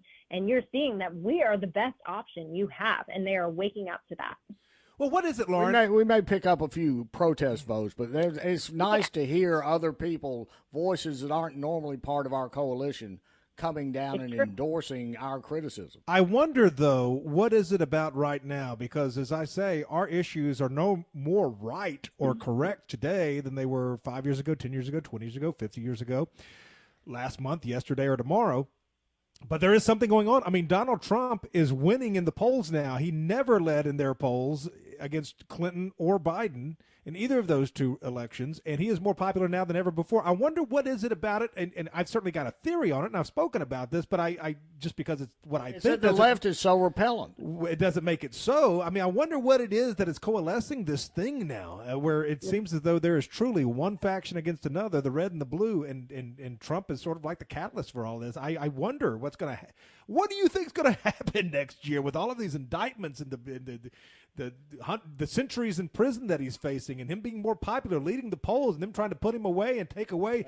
The more they stir it, the more it stinks. They, you know, the, the more they come against Trump, the more popular he gets. This is like a twenty-part question, I guess, but that they're defending democracy by taking away the the uh, candidate that people want to vote for. What in the world do we look like a year from now, Lauren, in this country? Right. Well, I think you're seeing an uprising in spite too. Like the government that hates us and wants us dead also is going after President Trump. The more indictments they throw at him, the he gets arrested. His he surges in the polls. What you're seeing is a lot of spite. People are angry at their government that no longer represents them. People are recognizing, hey, I have no representation. These people are beholden to globalist donors um, you know, people, the puppet masters behind the strings who tell them how to vote, the lobbyists. It's not about representing your district or your voters at all. And people are realizing that and they're learning that their government does not have their best interest in mind. So if the people who don't have my best interest in mind are going after President Trump, uh, that must be my guy. So you're seeing that as well. And I think that we are needing to buckle up because this is going to be the most wild election season probably ever. We're probably going to have to Yeah. vote. Yeah, we're going to have to vote. The, the Trump enemy of my enemy is my friend. Even Lincoln, he, he would, uh, of course, imprison entire state legislatures, but at least he had the decency not to imprison De- Jefferson Davis. I mean, no, so this is, I'm, I'm joking, but this is, uh, it really is unprecedented in American history. It is. It is. And, you know, it's actually, it's, it sent a, sent a message too, um, to, you know, every person who is a conservative or right leaning Republican, um, you know, like, hey, like this, if, if they'll come for him, that what, what do you think you're off limits? That's They'll it. come for us next. Exactly. And it's more so Well, and that's like, certainly- here. That's certainly the message they want to send. Nobody is safe, up to and including the President of the United States, for, most recently former President and the current front runner, not just of the GOP by a landslide, but for uh, the whole kit and caboodle against Biden. We'll be back. We're just getting started. The best is yet to come with Lauren Witzke next. Find your inner rebel at Dixie Republic, the world's largest Confederate store, located in Travelers Rest, South Carolina. The anti white, anti Christ, anti Southern world ends at the asphalt. Welcome to God's country. Log on to DixieRepublic.com to view our Southern merchandise, from flags to t shirts to artwork. At the store, browse through our extensive collection of belt buckles and have a custom made leather belt handcrafted in our Johnny Rebs gun and leather shop. That's DixieRepublic.com, where you can meet all of your Southern needs. While you're waiting, drop by our Confederate Corner for a free cup of coffee and good conversation. Remember, there are no strangers here, just friends who haven't met yet. Dixie Republic, we're not just a roadside attraction, we're a destination for our people. For more information, visit DixieRepublic.com. Introducing Managed IT Services from NPI. We offer top notch data backup and recovery, email spam protection, and network security tailored to your needs and budget. With 20 plus years of experience in the medical field, our HIPAA certified consultants know what it takes to protect sensitive information. Don't settle for less. Give us a call at 801 706 6980 and experience the difference with Managed IT Services. Remember, your IT support should be fast, efficient, and reliable.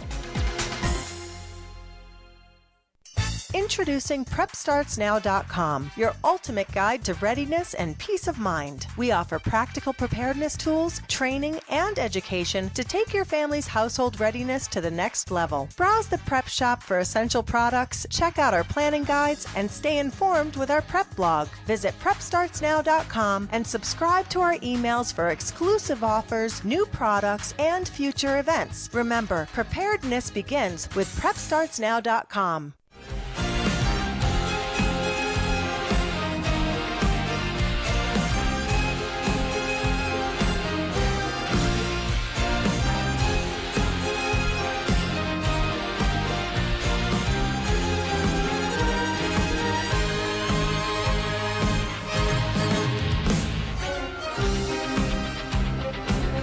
Always a fun night when Lauren Witzke's around. I just uh, noticed that I didn't even introduce her. I guess it's because we think she needs no introduction. But of course, as you know, Lauren Witzke is the former Republican nominee, not a candidate, but the nominee. You know what that means, folks, for the United States Senate.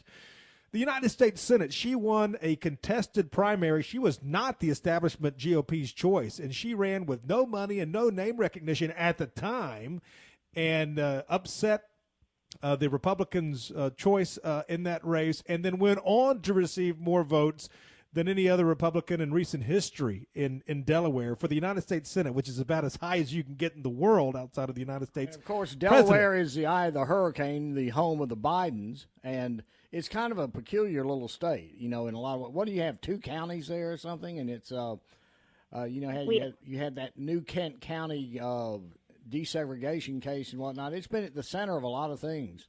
Yeah, yeah. We have three counties and we have one Congress seat, uh, two Senate seats. It is a small state, um, and you know it is it is a different state. It's very different because it's very blue collar, working class state. I, I, but it also has like you know downtown Wilmington. There's no such thing as a uh, like a, a blue state. You know, it's a red state with a blue city in it, and that's, that's really right. just. You're hundred percent right. Yeah, I mean, look at Oregon. Yeah, you look at rural Oregon.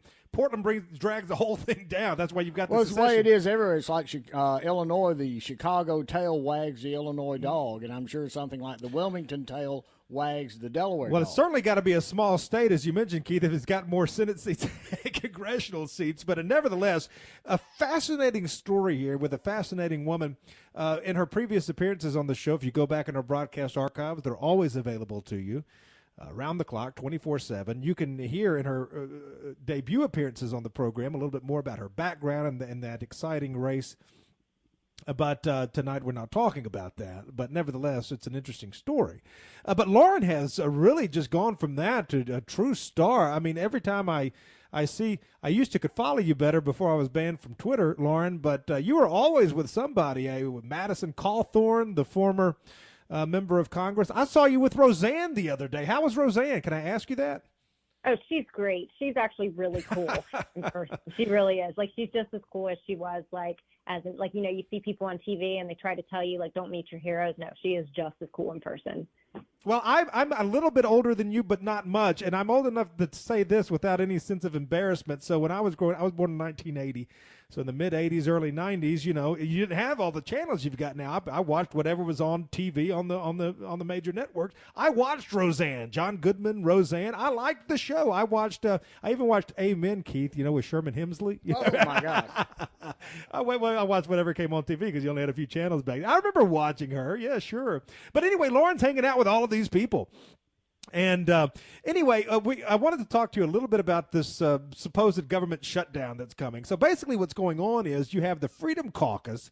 You got Matt Gaetz and that uh, that uh, a band of marauders, and I, I, really appreciate what they're doing. They're saying no, Kevin McCarthy. We're not going to vote up or down on the spending bill that includes, of course, this uh, you know billions for Ukraine, presumably that's going to be snuck in there. But he's saying we don't want to vote up or down on all of these government agencies. We want to vote up and down on each government agency. And I really like what they're doing here. And they're pretty much owning. I mean, there was an they're, article. They're in a strategic position now too. They basically are controlling the uh, narrative on this. Well, somebody had written recently that basically Matt Gaetz is the Speaker of the House because he's neutered McCarthy. And I remember talking to Steve King on this show uh, back in January too, Lauren. I think he was either on the same show that you were when you last appeared, or the one right before it, or right after. But he was giving just great insight on what was going on at that time, which was the, the the battle to even name the speaker, and that was you know some great political theater. But but now, I mean, uh, you you've got this, and uh, I, I really appreciate what those people are doing. Yeah, you know, it's a real shame that Marjorie Taylor Greene turned out the way she did. She became like McCarthy's lapdog, and it was like a real shame. And you know, we have some people in Congress fighting for us. We do have some people that are actually have an interest in representing what their voters want. People don't want war. People don't want to continue fighting in this war. We don't want to continue funding this war, sending them military equipment. Nobody voted for this. However, they kept sending the money over there anyway. Zelensky had to, polling numbers were so bad for the war and funding the war and supporting the war in Ukraine. Zelensky had to come to D.C. and beg for the money himself. That is I think he's back again or coming back again. Yeah, he keeps coming. Yep, he he like he had he's being forced to come to the United States in order to um, and meet with Joe Biden and meet with Congress to beg for the money because the poll numbers are in and they are not favorable. Nobody wants this war, um, and you know it, and if we stopped funding it, it would be over in two weeks. It would have been over a long time ago. All those people are dying. There are thousands and hundreds of thousands of people dying over there for a war that we could have ended a long time ago, and it's a and we should shame. we should and have, it, and it should never have started in the first place. Yeah. Putin's demand was very reasonable. Just tell me in writing that you're not going to allow Ukraine to be a member of NATO.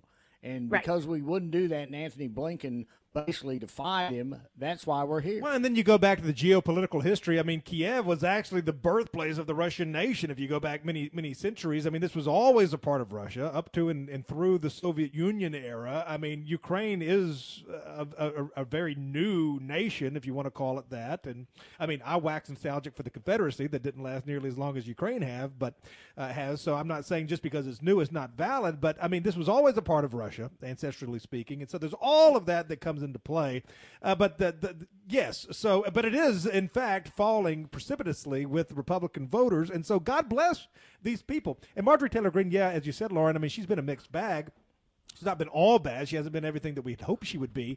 Uh, but she did say on 9 11 that the red state should secede from the Union. And I thought that was a pretty f- provocative day to say that. And I agree with her on that. So she still has a, a few things that, uh, you know, that she's doing that, uh, that I certainly find agreement with. But uh, th- this whole thing, I mean, I hope that the Matt Gaetz faction is able to, to really just steer the rudder on this thing. It's, gonna, it's very interesting what's happening there right now.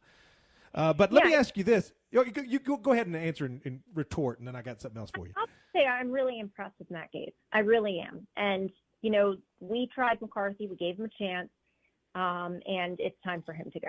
It really is. He had his chance, he blew it. I would love to see Matt Gaetz uh, become Speaker of the House because he is somebody that Amen. actually cares Yeah. the interests of voters. I mean, as far do, as it do you goes, think there is any real possibility of that happening, Lauren? I think so. I think that anything is possible this year. I think this year is going to be a wild card. And I think we're going to see things that we had no idea were going to happen because everything is so hyper polarized. I mean, I feel like, I honestly feel like this is the last election in the United States of America if Donald Trump loses. If we hand it back over to Joe Biden, there's no way America's going to survive another four years. I think succession might have to be the solution because we can't live with these people. These people hate us and they want us dead. Amen. Amen. Now You we're talking. But, but on the other hand, the left is doing our work for us. You know, we've never been able to increase our following uh, the way that it has increased because of the left. critical race theory, nut- transgenderism, nuttiness. all of this stuff. I mean, they, they certainly have done more than we They've could have driven done. people into our arms. Agree or disagree? No, absolutely. You know, and even the most normy suburban housewife doesn't want her kids being taught of a, like be given child pornography in class. They don't want to be be given sexually explicit content. They don't want to be told that their child is a racist and a slave owner and you know like even the most normal people who aren't politically uh, inclined at all are starting to lean towards us because, like you said, they drove them into our arms, and that's the thing. Like we we repel that, and you know, I I the Republican Party has been trying to embrace uh, homosexuality more. I'm a strong Christian, so I very much so oppose homosexuality, and I see that. Um, you know, but I think that at least we're not trying to chemically castrate their kids. That's what the left is doing. They are dangerous. Hmm. They're evil, and um, they, that whole party at this point needs to be eradicated. it's, it's got to go. It's not. It's not a normal. not How many parents in America really want their child's gender reassigned You- surgically against their wishes? Lauren, you cannot live with them. You are hundred percent right. We have said that. You've said it. It has to be said again. You cannot live with them, and there needs to be a separation. Exactly. There has to be. Exactly. And honestly, they're all living in the cities right now, so they can like go compile offset into California or something. We can give them California, and they can go live over there and just stay away from us. but we can't live together. That's the thing. They are violent. Um, but you know that actually they're way more violent. Anybody who lived through 2020 watched as they burned and looted our cities, and then they turned around and arrested us, the peaceful protesters who knew that our election was stolen, and they came for us, and they're still hunting us down. Um, you know, so it's we just aren't. And also, what they're doing, Lauren, is they are getting the people that actually did criminal activity, the BLM and Antifa people, and giving them money. They're giving them money, and the people who are milling around, like, how did you describe them, Keith? That uh, like Ma and Pa Kettle wandering through the uh, halls of the uh, Capitol. they're building. doing years and years in prison. And the people who are sacking police stations, burning down cities, are getting paid. I, I, I do not see how a system like that, a society like that, sticks together. And God willing, it won't. But we'll be right back. We're only increasing the temperature here with Lauren Witzke. Stay tuned. Pursuing liberty, using the Constitution as our guide. You're listening to Liberty News Radio.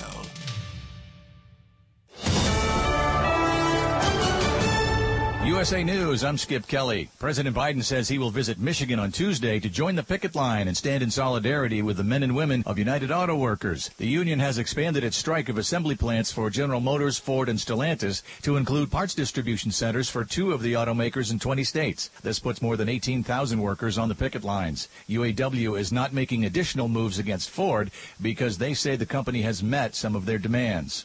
Five people were transported to hospitals after an explosion at a New Jersey home on Friday night, police said.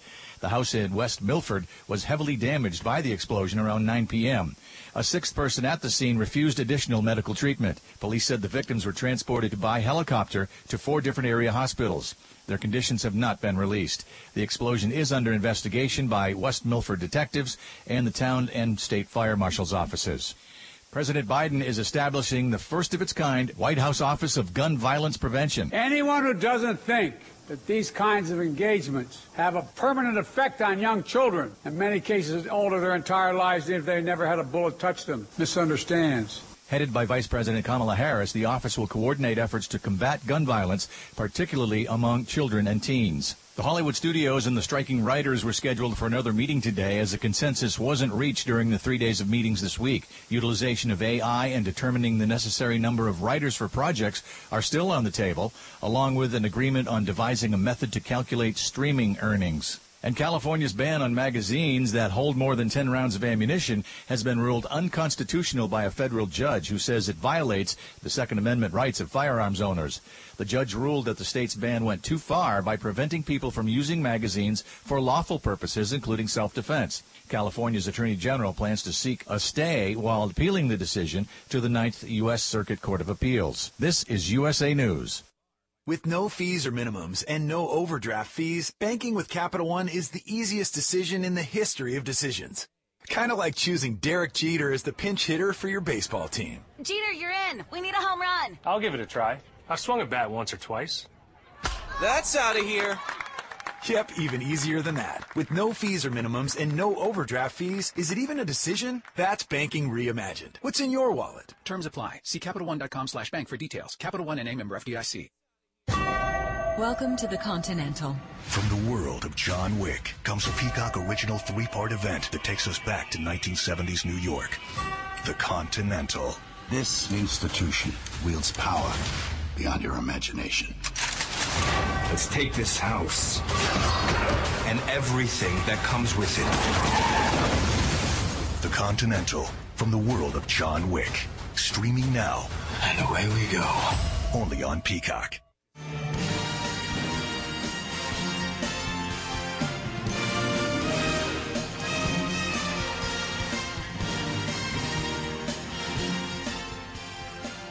Uh, back with Lauren Witzke. I want to, uh, Lauren, just very quickly, a couple of more quick hits on uh, the war and Zelensky and all of that, and then we're going to get to ban the ADL and a couple of other things. But uh, this is again from our friend Brother Brad over at OD. There's an article uh, in the Atlantic that suggests that people need to be uh, wary of voting for Trump because Trump is a warmonger, and voting for him would be, I mean, and in what universe is Donald Trump a dangerous warmonger and Joe Biden, who has spent upwards of $100 billion? And this is a proxy war. I mean, this is it. I don't see any difference between boots on the ground and what America is doing. I mean, that is a very fine line. It has led, either way you slice it, you've it's led dangerous as hell, too. This is the way that you get into nuclear war with Russia and China. So, uh, but how is, is Trump the warmonger when Biden, who is his actions and all of this money, has led to hundreds of thousands of deaths on both sides, a steady pair of hands. I mean, are you kidding me? Right. And, you know, they don't want to admit that we are at war, but we are at war. They've yeah, all sure but, we are. You know, we they have all we. declared. Mm-hmm, we are in war. It's amazing we restraint on the part of Russia and China that we're not at war. Well, I mean, anyway, I, continue, on, continue on with your thought. Yeah, I say we. I mean, I've abjured the realm, and I know you have too, and our audience has. But yeah, we, the United States, sure, we're at war. Absolutely, we're at war, and you know, the Biden administration won't admit that. Um, and you know, it's funny how the media can just blatantly say, "Oh, Trump's a warmonger," and it's like not true at all. You know, they just blatantly lie now, and they just don't care. like they can literally put any headline they want out there, and uh, there's no accountability whatsoever in our media. Uh, so you know that if you're seeing something, okay, so why do they want me to? Be- always ask yourself when you see a headline, okay, why do they want me to believe this? Uh, because it's obviously a lie. And you know it's just it's just gone rogue. And you know trump was a peacetime president. Like he he did make a lot of peace um, in the middle east. I will give him that. And i do appreciate the fact that he did not send Amer- more american kids to die which will eventually be happening with us. Um, you know we are very close. I think we're already sending uh, americans over there um, to ukraine. I know we had americans over there in ukraine. And uh, it's, it's just going to get worse. You know, they believe the Biden administration believes that the only way Biden can win is if he is a wartime president.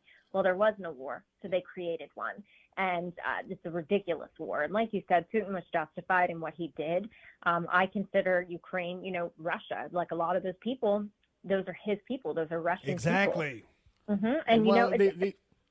These Jewish neocons basically are the ones driving this thing, like Victoria Nuland and Antony Blinken and yep. uh, they will not accept defeat.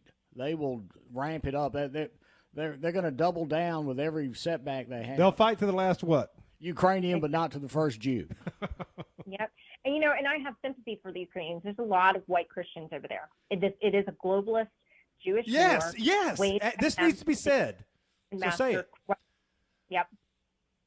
It's part of the globalist plan for world domination. Lauren, you're exactly right. I mean, again, this is ancestral uh, Russian land. The Ukrainian people are good people. It's unfortunate that they have, uh, you know, Zelensky, uh, how he was able to worm himself in with this color guard revolution that America had a Yep. hand in. But I mean, the, the the Ukrainian people, it's like you know, we we, we don't like all of Oregons because of Por- uh, Oregonians because of Portland. I mean, no, it's not. It's, it's you know, these people are good people. They are our people. These are our, our cousins. Uh, but but uh, let's talk about Zelensky very quickly. I mean that that that camo T-shirt he's been wearing for two years got to be getting pretty ripe by now. we got to get this guy a shirt for sure. I mean, he's acting like he's like a wartime. Pre- I mean, he hasn't done anything except, uh, I mean, eh, beg for money. I mean, you can do that and, in a suit. and pose for photo ops. Yeah, and pose. Well, you have to remember that Zelensky was an actor before. He was funded by Igor Kolomoisky, uh, who is also a Jewish globalist.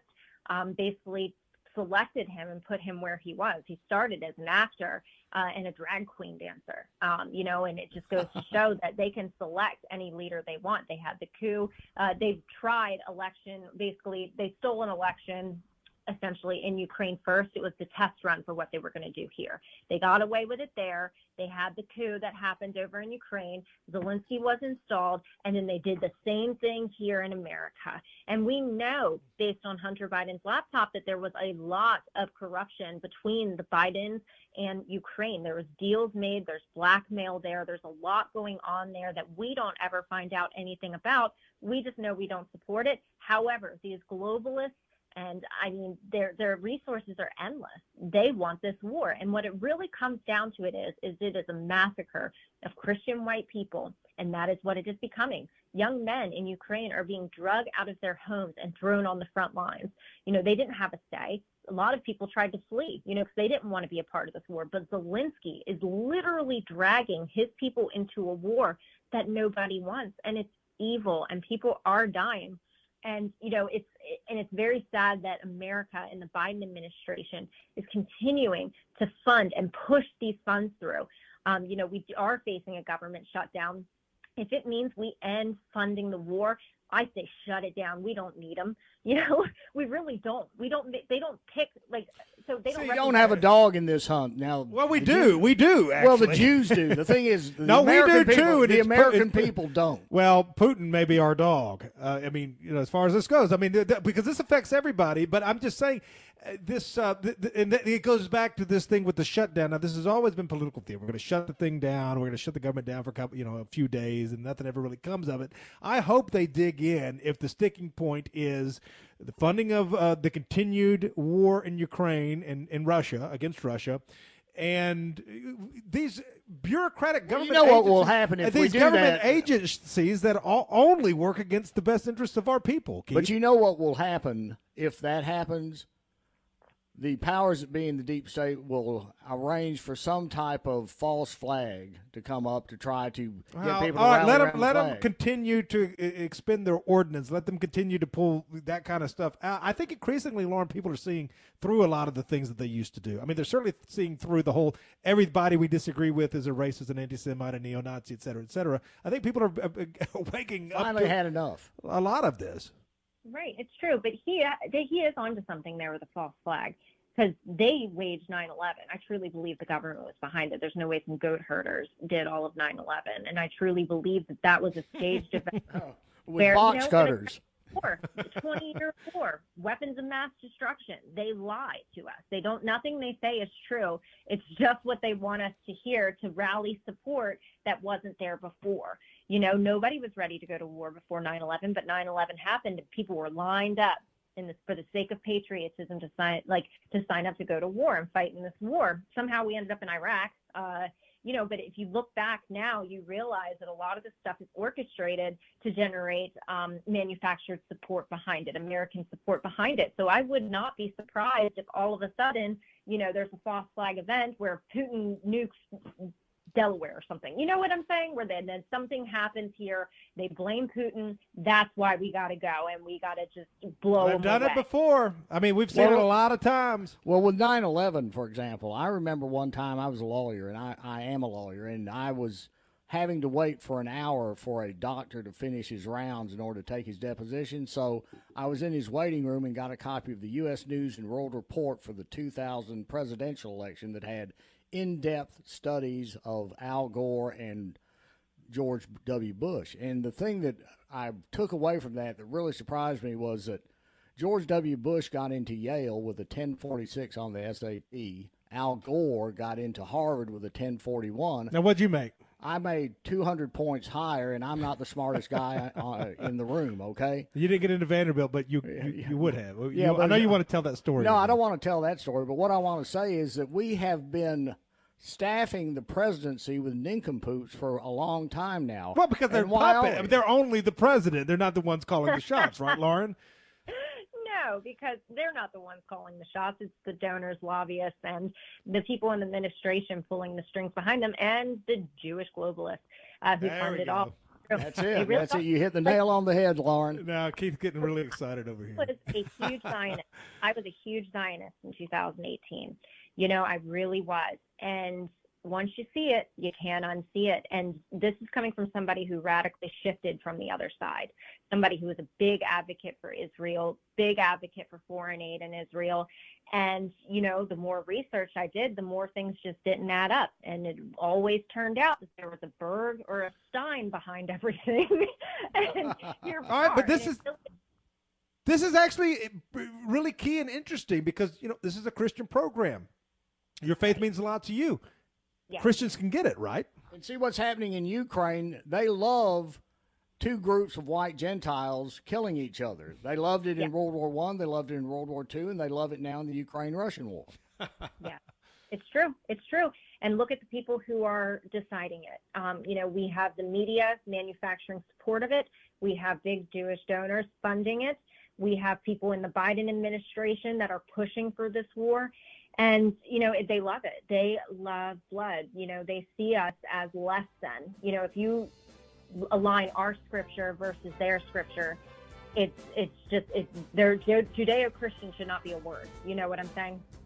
Absolutely. All right, we'll be right back. We've got one last break and one final segment with Lauren Witzke. Now, you know she's the former Republican nominee for the United States Senate out of Truth Delaware. be known, she probably had the election stolen from her. but we'll tell you what we'll tell you what she's up to now next. But a couple of other topics too. Materialistic science states the universe and everything in it emerged from an unguided, chaotic expansion of space-time matter energy labeled the Big Bang. But far from being the result of a chaotic Big Bang, the universe was initiated and put into ordered motion by the Creator. Thomas Jefferson, in the Declaration of Independence, attributed the laws of nature to the Creator, nature's God. Now, the Declaration of White Independence by Kyle McDermott sets the record straight, from the inception of the laws of nature and of nature's God to the right of all the peoples of mankind to be self-governing within their own homelands. This book provides an ideology to utterly defeat the woke globalist communist tyrants. The Declaration of White Independence is a highly recommended addition to community, college, and university library philosophy collections and supplemental curriculum studies lists. Available at the Dixie Republic and Travelers Rest, South Carolina, dixierepublic.com, and at Barnes & Noble. Matthew 24 24 teaches us that the church is deceived today. Deceived Christians call themselves Judeo Christians. Around 1900, Jews commissioned the Scofield Reference Bible, which transformed the Jews from Christian killers to the chosen people. Here's the truth America is in the Bible. Revelation 21. Our form of government came down from heaven. Verse 3. The many Christian ministers at the Constitutional Convention sought God's will. The God given rights in the Constitution were ordained by God. America is the new promised land for Christian Israel, and Christians are the true chosen people. True Israel is Christian. Listen to Jesus. Quote, My sheep follow me, unquote. And, quote, You do not believe because you are not my sheep, unquote. John 10, 25 through 27. The beast has transformed America into the woman mystery Babylon, Revelation chapter 17. For the complete Bible study, write to Christian Knuckles, P.O. Box 210813, Royal Palm Beach, Florida 33421.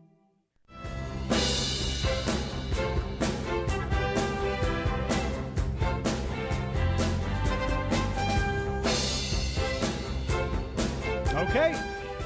One more segment with Lauren Witzke. Now we've got uh, two or three things we've got to hit on, and we haven't even begun to cover them yet at this hour. So it's going to be some. Uh, it's going to be fast paced. But before we do any of that, I want to make sure we don't run out of time because we want to give Lauren the time to plug what she's up to now. So Lauren, people want to follow you. Uh, you're still on X uh, astonishingly so. Uh, but uh, tell people Probably how, won't be tomorrow. how people can follow. Hey, listen. Well, we'll get to that in just a second. Actually, Keith, hang on. Uh, but uh, where can people follow you? What are you up to now? What do people need to know? Yeah, for sure. Actually, there was a campaign this past week to get you back on Twitter um, that's been going around. A I lot saw of that. the dissidents, yeah, that were banned for no reason. Uh, anybody who was anti-immigration, you know, the old school, the people who came before us. Uh, there's a big campaign to bring you back to uh, Twitter, oh, X, formerly known as Twitter. So, you know, maybe we'll be making some changes. Elon says it's a free speech platform. Let's hold him to it. Let's hold his feet to the fire. Um, and I, I truly believe that. You can find me on Twitter at Lauren DE, as in Lauren Witzke W I T Z K E B E. You can also watch our work on the Stew Peters Network. Uh, I have a show every Monday night called Crosstalk News, Christian News uh, show, and um, with my co-host Edward Szall, and uh, we're every Monday night at 10 p.m. Y'all do a great job with that. I always enjoy it, and uh, yeah, I appreciate you amplifying that uh, initiative by Keith Woods. We were actually talking about it in the first hour. Uh, he's uh, Elon Musk's, uh, you know, online buddy now, apparently, and Yeah. so uh, that's you. You played into that, and it's gotten quite a lot of views, and I appreciate that. I still haven't been reinstated, but hope springs, does it not? Well, let me ask you this, Lawrence, since we're on the topic. I mean, that has really been the toast of the town, as we said a couple of you know repeatedly this month the whole uh, hashtag ban the adl uh, this month i mean uh, are we overplaying that or do you think it's as big as i think it is in terms of people really you know, beginning to understand what the adl has, is about and has always been about what keith Right, woods has and- done there is sensational It is a great awakening. It really is. And like I said before, once you see it, you can't unsee it. And a lot of people are seeing it for the first time. The ADL is a hate group. It really is a group that hates white Christians. They despise us. Here, here. They have influence over everything in America. They really do. Like our politicians, they can destroy your life with one phone call. They can destroy your business with one phone call. The power they have is unparalleled. And you know, when people started calling for their banning, of course they went on the news and John or what's his name, Greenblatt was crying, saying that he's the victim. Oh, it's nothing I have done. I have never done anything. You know, I'm just a victim in all this. And just completely ignoring or failing to mention that he has destroyed countless lives with his organization. You know, the ADL was formed to protect a murderous pedophile. That's what it was established for. If you look into the history of Georgia and the ADL, it's actually really fascinating. Um, you know, they were that pedophile was so guilty, even um, those racist whites down in uh, the South ended up finding him guilty for the crime of rape and murder. And he was trying to throw the uh, guilt on two black guys, but see, they saw Yep. through it, and uh, it, it's you know, basically that's what you know. I used to wonder why the South was in for so much venom from the left I, I think and from over, the Jews. I, I think it's all right Yeah, well, because you know uh, they say the Germans killed six million. We killed one guy, and we're hated almost as much as them. And it was because we defied world Jewry and the combined power of it. Uh, and they they just they, they their last card was bribing the governor of of Georgia to commute his sentence. And when the people found out about it, they were so outraged they stormed the jail and lynched him. All right And, well and the Nation of Islam wrote a book, a monograph called Leo Frank, The Lynching of a Guilty Man. believe me lauren knows all about it We've I'm, talked I'm doing, about- I'm doing this for the benefit of the audience, Well- not for ben- benefit of uh, Lauren. I No, know she no, no, no. I know, I know, I know. But I'm just saying. I mean, but they, but it's not because of the Leo Frank case that the ADL types hate us. They hate us because Christ told us they would hate us because they first hated Him, and it, it's all Yep. there. But, uh, all right. So, uh, abrupt shift of gears here. There's one more current topic I wa- I wanted to get with you on, Lauren, and then um, we'll get to uh, some parting thoughts. Okay. Lauren Boebert's been in the news this week. I think we all know why. It's been a big story. Uh, but uh, Keith and I were talking about this at uh, the the pre-show dinner tonight, and I mean, you know, obviously the conclusion must be made that uh, now all of the sudden uh, the uh, the left and the media and their mouthpieces in the media are all of a sudden the moral exemplar. I mean, Keith, you could probably put this into words better than I can. Yeah, that's right. Yeah, they were the uh, advocates for every version of sexual perversity that you can imagine. I guess Lauren's big problem was that she was in a The other- the other- heterosexual. the- the other Lauren, yeah, but- Lauren Boebert, yeah, right. Uh, but it's just you know she's making out with her new boyfriend or something uh, in a public place, and they are th- these blue noses, these blue stockings at the uh, you know in the left want her kicked it- out of Congress It- because of yeah, it. it, it, uh, affronted their delicate sensibilities. It was an affront to their delicate sensibilities. Well, at first, it wasn't even that. It wasn't even like the handsy stuff at the theater. It was that she was vaping these electronic cigarettes. I mean, that was a bridge too far for. I mean, Lauren, the, the other Lauren, the Lauren we've got on the air. Uh, uh, you want to weigh in on this at all? I mean, I'm sure you, you at least saw some of the headlines. It's ironic that the left has all of a sudden found this great modesty and integrity to care about. You know, That's just it. amazing how they took a break from mutilating children and drag queen story hour in order to Boebert for what she had done. No, I'm not condoning what she did. You know, it was pretty trashy. It was. It was trashy. She's got to do better. She's got to do better. But however, you have to look at the like something interesting about this that I noticed. It, the fact that she took so much heat for it goes to show that she's not in McCarthy's pocket. McCarthy also controls the media. MCG had two affairs, uh, and nobody spoke anything of it. It died in the media. Wow, wow. He partner. He has control over who gets hit and pushed out of Congress. McCarthy has literally. Well, I mean, people. We've talked to Um, Steve King about this. Steve King has went into great detail about the behind the scenes maneuvering that McCarthy did to remove him from office. He's been there, done that, and got the T-shirt. Yep, he let her get lit up because she doesn't she isn't in his pocket, and he will do that. He'll throw his own people under the bus if they don't comply with what he wants.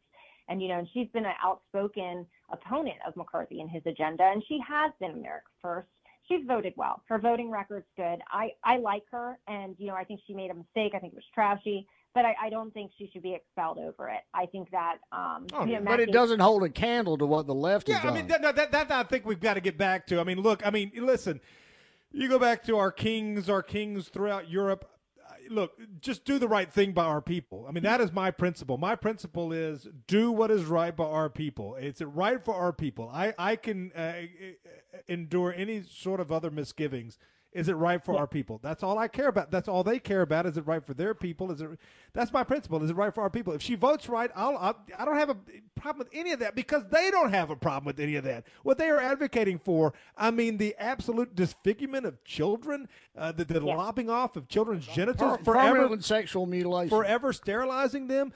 Drag queens, homosexuals, you name it. I mean, that's all okay. But you know, Bor- uh, Boebert goes out on a date with her new boyfriend after a, you know she's in the middle of a divorce or maybe just got divorced. I don't know exactly where they are in that She's timeline. necking with her new boyfriend. Well, whatever. But I mean, you know, yeah, like I that said, they that's a bridge COVID, too far. Yeah, oh, yeah, exactly. Like they took a break from uh, hormone replacement therapy for toddlers in order to criticize Lauren Boebert. You know, it's like who are these people to give such a standard in anything? Who cares what they say? Like I said, these people hate us and want us dead. And um, you know, if they have something, if they and you know, the fact that I saw them hit Boebert so hard made me like her more. You know what I'm saying? It just- Exactly. I got to say that. Exactly. It means Yeah, she's the real deal like on some more. levels. Enemy of our enemy is our friend. Well, I don't think she's an enemy of anything. I like her. I mean, you know, she's voted okay. I mean, she does. Look, she's the enemy of the left. I That's can what always find things that I don't like. I mean, yes, she goes up on Martin Luther King Day and says something positive about you know that charlatan. I don't like that, but I mean at the same time, I've got grace, and I'll give it. Uh, overall, I like her, and uh, so all of this stuff, it actually made me like her more. I don't know how if that's commonplace, but you know that's that's where I'm at. You got me defending her and all that. But it's true. And you know, they said they came out later about the boyfriend. Um, he uh, he's a Democrat. Yeah, all of that. I saw all of that. Yeah. I know fact this guy was not involved in politics at all. He knew what she did. He knew who she was. They've been dating for a couple months, but he really wasn't politically involved in anything. That's the thing. I think that's what she liked about him was like this wasn't like a setup or anything like that. She was just on a date with her boyfriend. You know, they had been seeing each other. He wasn't really involved in politics. They don't talk about politics, and it wasn't like some setup or that she was, oh my gosh, she's dating a Democrat on purpose and sabotaging herself, and she how could she be so stupid? It just wasn't like that. The media painted it as something completely different than what it was and blew it up into something bigger than it was. Well, I mean, you know, of course they. Yeah, they they want to take her down, and, and, and anything that I mean, the hypocrisy is, is staggering. Our friend Christian East Tennessee uh, just a message. they don't like heterosexual sex. I mean, there's that. but I, I got to ask you this before you go, Lauren. How did this hour go by so quickly? You know, I was talking to you last weekend, and um, uh, you know, uh, I, I, I we said it on the program too our principles. Is it good for our people? That's my principle. I don't have a principle other than in, in any given situation, is it good for our people? So I can say in one breath, you know, I don't know if it's the best thing for our people that women eh, should even be allowed to vote, but I would vote for Lauren Witzke. Uh, so what's next for Lauren Witzke? And that is a completely, completely coherent comment to make uh, because it's what's best for our people. I would vote for you. Uh, what's up next for you? Where are you going next year, 2024? Big year. What's next for Lauren Witzke? Between you and I, I would vote to repeal the 19th Amendment if it meant I got to the, the America got to keep their Second Amendment right. It meant we got to close the southern border because these women voting has become quite a problem, and I can agree with that. Like girls have got to do better. We got to do better. You know, we were given this right, and we're voting our country away. And you know, sometimes we try things and maybe it just doesn't work. However, you know, we'll see if I run again. I am looking at a couple seats. Um, it, it would be crazy. If I'm going to run, it's going to be next year because, oh my gosh, it's going to be the craziest Oh, what year a ever. year! I mean, a I- year from now, we may all be cellmates, folks. I don't know what's coming up next year, but I'll tell you this: the polarization. It's all happening, and Lauren Witzke will be in the middle of it. And uh, listen, whatever you do, Lauren, I'm sure it's going to be a benefit uh, to our people. And I appreciate you, and I'm thankful that you were on tonight. We will stay tuned with you, uh, whether you are uh, acting on behalf of our people as a pundit, as a commentator, as an activist, or as a candidate. Uh, you've got our full support. Uh, we love you, and we'll talk to you again soon, but not soon enough. Thank you, Lauren. Thank you so much. Glen Allen next of the Free Expression Foundation. Glen Allen Esquire. Keith, you're an Esquire. That's right. That's good. It's a, it's a relic of a bygone day when um, people were held to higher standards of behavior. We'll be right back uh, with Glen. Herbs have been used by people since the dawn of time. When Rockefeller introduced allopathic medicine, many herbal remedies fell by the wayside as people put their faith in prescription pills, and the world just gets sicker. Here at Heathen Herbs, we look to the past and to nature for answers. We offer tinctures, magnesium skin cream, lip balm, tooth powder, colloidal silver throat spray, and more. Check us out at heathenherbs.com.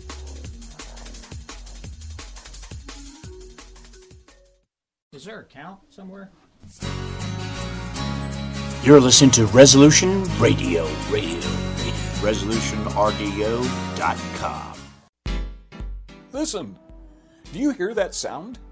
It started low, but it's getting progressively louder. Into a crescendo, even louder. Irresistible, ending in an ear splitting blast of mass disruption. That's the sound of America's economic and political systems crashing to the ground. But we have a plan. We will be ready to restore political sanity. We will be ready to answer the call of productive America. We will restore America's industrial base and put America back to work. We will shut down political correctness and restore decency and positive media to America. We will save our Constitution, our traditional way of life, our customs, and religion. We will restore sound money and crush the debt based system of monetary slavery. And we will end America's foreign misadventures. We are the American Freedom Party, and we have a plan. Learn more about us, the American Freedom. You're listening to the Political Cesspool on ResolutionRDO.com. Call and listen now at 607 203 5423. That's 607 203 5423. Thanks for listening to Project Schoolyard Volume 2. For more information about the project, as well as lyrics to the songs on this CD, please visit www.tightrope.cc. You can also find jokes, news articles, a photo gallery, free CD downloads, and a secure online shopping cart. We carry a full line of flags, t shirts, CDs, books, stickers, and other products of interest to racially conscious white people.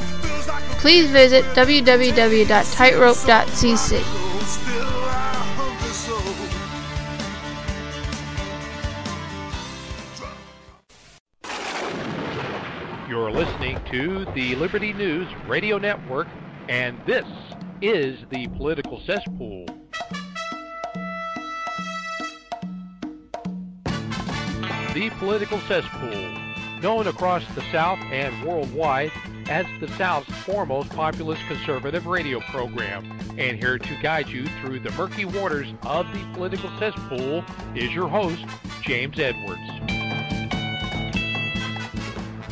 Well, ladies and gentlemen, as we promised you at the beginning of the program tonight, we would be talking with two guests who are fighting for our people, both in the court of public opinion and in the court of law, respectively. And uh, we've lived up to that billing tonight. You just heard wonderful rambunctious hour with Lauren Witzke. And uh, now we move to a longtime friend of mine, Glen Allen. He is the co founder and chief legal officer of the Free Expression Foundation.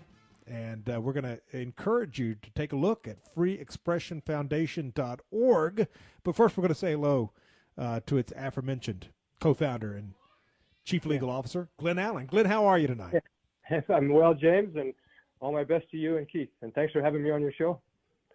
Well, it's wonderful to have you back. Uh, you've certainly been on before, and of course, you and I have, uh, go back many, many, many years. But for the benefit of those who are tuning in, always a growing audience here, and thank God for that. But uh, for the benefit of those who have not heard you before on the program, you are a former, among other things, a former uh, city uh, attorney for the city of Baltimore who has paid a heavy price for having the courage to think freely. You are a tireless champion of free speech. You're standing up for others now who have been subjected to similar injustices by the uh, establishment. Uh, you have established the Free Expression Foundation. Your mission, of course, is to advocate for free expression with a particular but not exclusive focus on combating and ameliorating the anti free expression effects of digital deplatforming, hate labels, lawfare, doxing, cyber vigilantism, and terrorist and quasi terrorist intimidation tactics. That's a mouthful, but I think people get the gist of where we're going with that, Glen. Yeah, good. No, I appreciate that. Uh, let me give you a little history of Free Expression Foundation, if I if I may. I I was in big firm litigation for 27 years, and then I retired. Went to work for the city of Baltimore, and I was doing good work for a city that's primarily African American. Um, and I got I was there about six months when Ms. Beirich and the odious SPLC did a hit piece on me, and I got fired within about 24 hours. And uh, it wasn't a pleasant experience. I I felt isolated. I felt defenseless. I felt like I I turned into an untouchable, even though I'm a I'm a uh, honest citizen of this country. And you may take some type of uh, uh, solace in the fact that Heidi has now been fired too. I understand. Well, I mean, she's doing her own thing, but you'll continue on, Glen. Yeah, well, she got fired during my litigation, and I, you know, Keith, I, I don't know whether it had anything to do with that, but it may well have. Although she has enough sins on her, on her shoulders that uh, she didn't need my allegation. But, um, but yeah, not not only she, but um, Mr. Cohen and Mr. Ms. Brownstein, and, and then Morris Dees himself all got fired while the litigation was pending. So they sort of cleaned house, but they've never explained You, you why. brought down the house of cards. You're like Samson, uh, Glen. Yeah, they got, they got you, but you got them too, or at least they all went down together. yeah, so I, you know, I, I would think that a 501c3 would explain to the public why they had to fire nearly everyone at the top. But as far as I know, they've never done that, which doesn't surprise me. Um, so anyway, I, I had that experience. I, I also have a lifelong interest in the First Amendment. I study it a lot, including its history. I've just been reading a book about the uh, Virginia uh, Constitutional Convention Ratification Convention in 1791 that set Patrick Henry against James Madison about the Bill of Rights, and that was the origin of it, you know. And uh, Madison prevailed in that uh, discussion, and and uh, that's why we have the Bill of Rights and why we have the First Amendment. But anyway, I've always had a strong interest in the First Amendment, so that was another factor. There was another factor too. I I took note that at Charlottesville there was a young man. I think his name was Andrew Dodson, I believe, who I understood took his life after he got doxxed. And uh, boy, when I when I heard about that, I thought that that can't happen on my watch. I got to prevent that. I I know what it felt like to be isolated and defenseless, and and I'm an attorney. I can imagine how someone who's not an attorney would would react. So I just uh, sort of dedicated myself to reaching out to people who've who've been doxxed and feel no one is looking out for them and advocating for them and and kind of reaching out to those people. So th- those were the three things that led me to create the Free Expression Foundation. Um, and I um, I could tell you a little bit about my litigation against Heidi, and then I could tell you about some of the cases we've been working on, if, if those are of interest. Yeah, let, us do that, Glen. Let's do that because I want to reiterate that, of course, you were a, you, as far as lawyers go, and Keith, you're an attorney as well by trade, but you had had a very successful career as an attorney. Now we focus on your time as an attorney for the city of Baltimore, which was a relatively short-lived thing in in, in uh, when compared to your entire career as. Uh, Not a ward of the court, officer of the court, right? Officer of the court. And by the way, we're not a trade; we're a profession. Okay, all right, all right, all right, all right, all right, all right. Duly noted and touche. But in, in any event, Glen had been around for a long time. It wasn't just the six months at, at the city of Baltimore that was the end all and be all of his career, but it was that. You know, the, the SPLC said, "Oh, this guy, we know this guy. He he has some thoughts that we don't like, and he's you know knows some people that we don't like, and so therefore he must be fired because he couldn't possibly he couldn't possibly do a good job. He couldn't possibly be objective if he disagrees with us." And that was pretty much the whole argument, right, Glen? And continue on there. Well, yeah, you're right about that. I mean, they're so contradictory. I mean, I was, I will immodestly say I'm a competent, experienced attorney, and I was doing good work for the city of Baltimore, trying to fend off some $20 million complaints for police brutality. And the city of Baltimore, as you may know, is predominantly black, so I was helping a predominantly black city. And Heidi comes, says, "How inappropriate is it that this guy who should be litigating for the city of Baltimore, they, they get me fired?" And they later lost a case. I think was twenty million dollars they got hit. I'm not saying I could have changed that, but it is so crazy for Heidi, who knew nothing about what I was doing, to say it was inappropriate for me to be working for the city. But Well, this is the thing. I mean, their argument was you couldn't possibly do your job on behalf of minorities because you don't hate yourself and hate your ancestors. I mean, if you pare it down, I don't want to oversimplify. it, but That was the that was the case, right? Oh, it's so true. I, I mean, they judged me by the color of my skin and what they thought was going on in my head, but I, I would never have done anything other than my absolute best for the city of Baltimore. And I know that about any, you. Any, any client, um, whatever race or religion. I mean, I, I take my obligations as an attorney seriously, and I, I try to protect First Amendment rights for everyone. I, I happen to think that the dissident right is has is very much underserved and and and needs needs representation. But um, it might might be an interesting change of pace to actually have the law enforced uh, rather than flaunted in Baltimore. that, that's true too. Uh, Baltimore has its share of problems. So I'll tell you that. Um, yeah, part, partly because it's, the rule of law is, is a little weak here, as it is in other segments of our society, as you may know. Um, Well, we're calling you from Memphis, Tennessee, which now has the unique distinction of being the largest majority minority city in America. That So- can't be true. Surely Yeah, not. Yeah, we, Oh, we've surpassed Detroit. Well, we got some commonality with Baltimore, I think, suffice it to say. But nevertheless, Yeah, uh, we do the best we that's can. but anyway, so you had this, you had this. So the SPLC, they get you fired, uh, but then you fight back. Unlike a lot of people who apologize. Oh, already, already the music. All right, hold on. Yeah, We're to go back to this uh, this uh, chapter in Glen Allen's uh, life and career. Uh, and then we're going to move forward with what he's doing now with the Free Expression Foundation. There's just so much more. I mean, he's in the middle of a lot of hot battles right now, and we're thankful to have him back on the show tonight as our guest. Glen Allen, freeexpressionfoundation.org. Stay tuned. Hello, TPC family. It's James, and I've got to tell you that I sleep better at night knowing that there are organizations like the Conservative Citizens Foundation. The purpose of the Conservative Citizens Foundation is to promote the principles of limited government, individual liberty, equality before the law, property rights, law and order, judicial restraint, and states' rights, while at the same time exploring the dangers posed by liberalism to our national interests and cultural institutions. The Conservative Citizens Foundation also seeks to educate the public on the dangers of extremist ideologies like critical race theory and cultural Marxism. I've worked with the good people at the Conservative Citizens Foundation for many years, and their work comes with my complete endorsement. For more information and to keep up with all the latest conservative news headlines, please check out their website, mericafirst.com. That's M E R I C A 1 S T.com. mericafirst.com.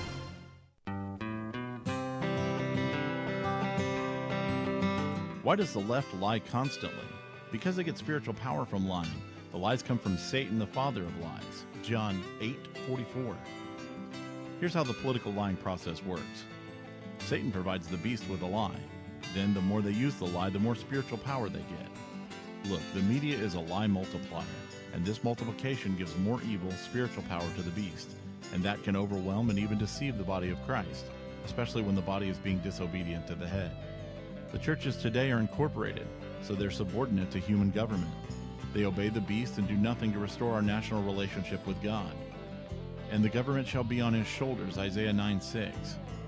That verse is not for the present day church. Rather, it is for the end time church, the body of the line of Judah. A message from Christ Kingdom Ministries.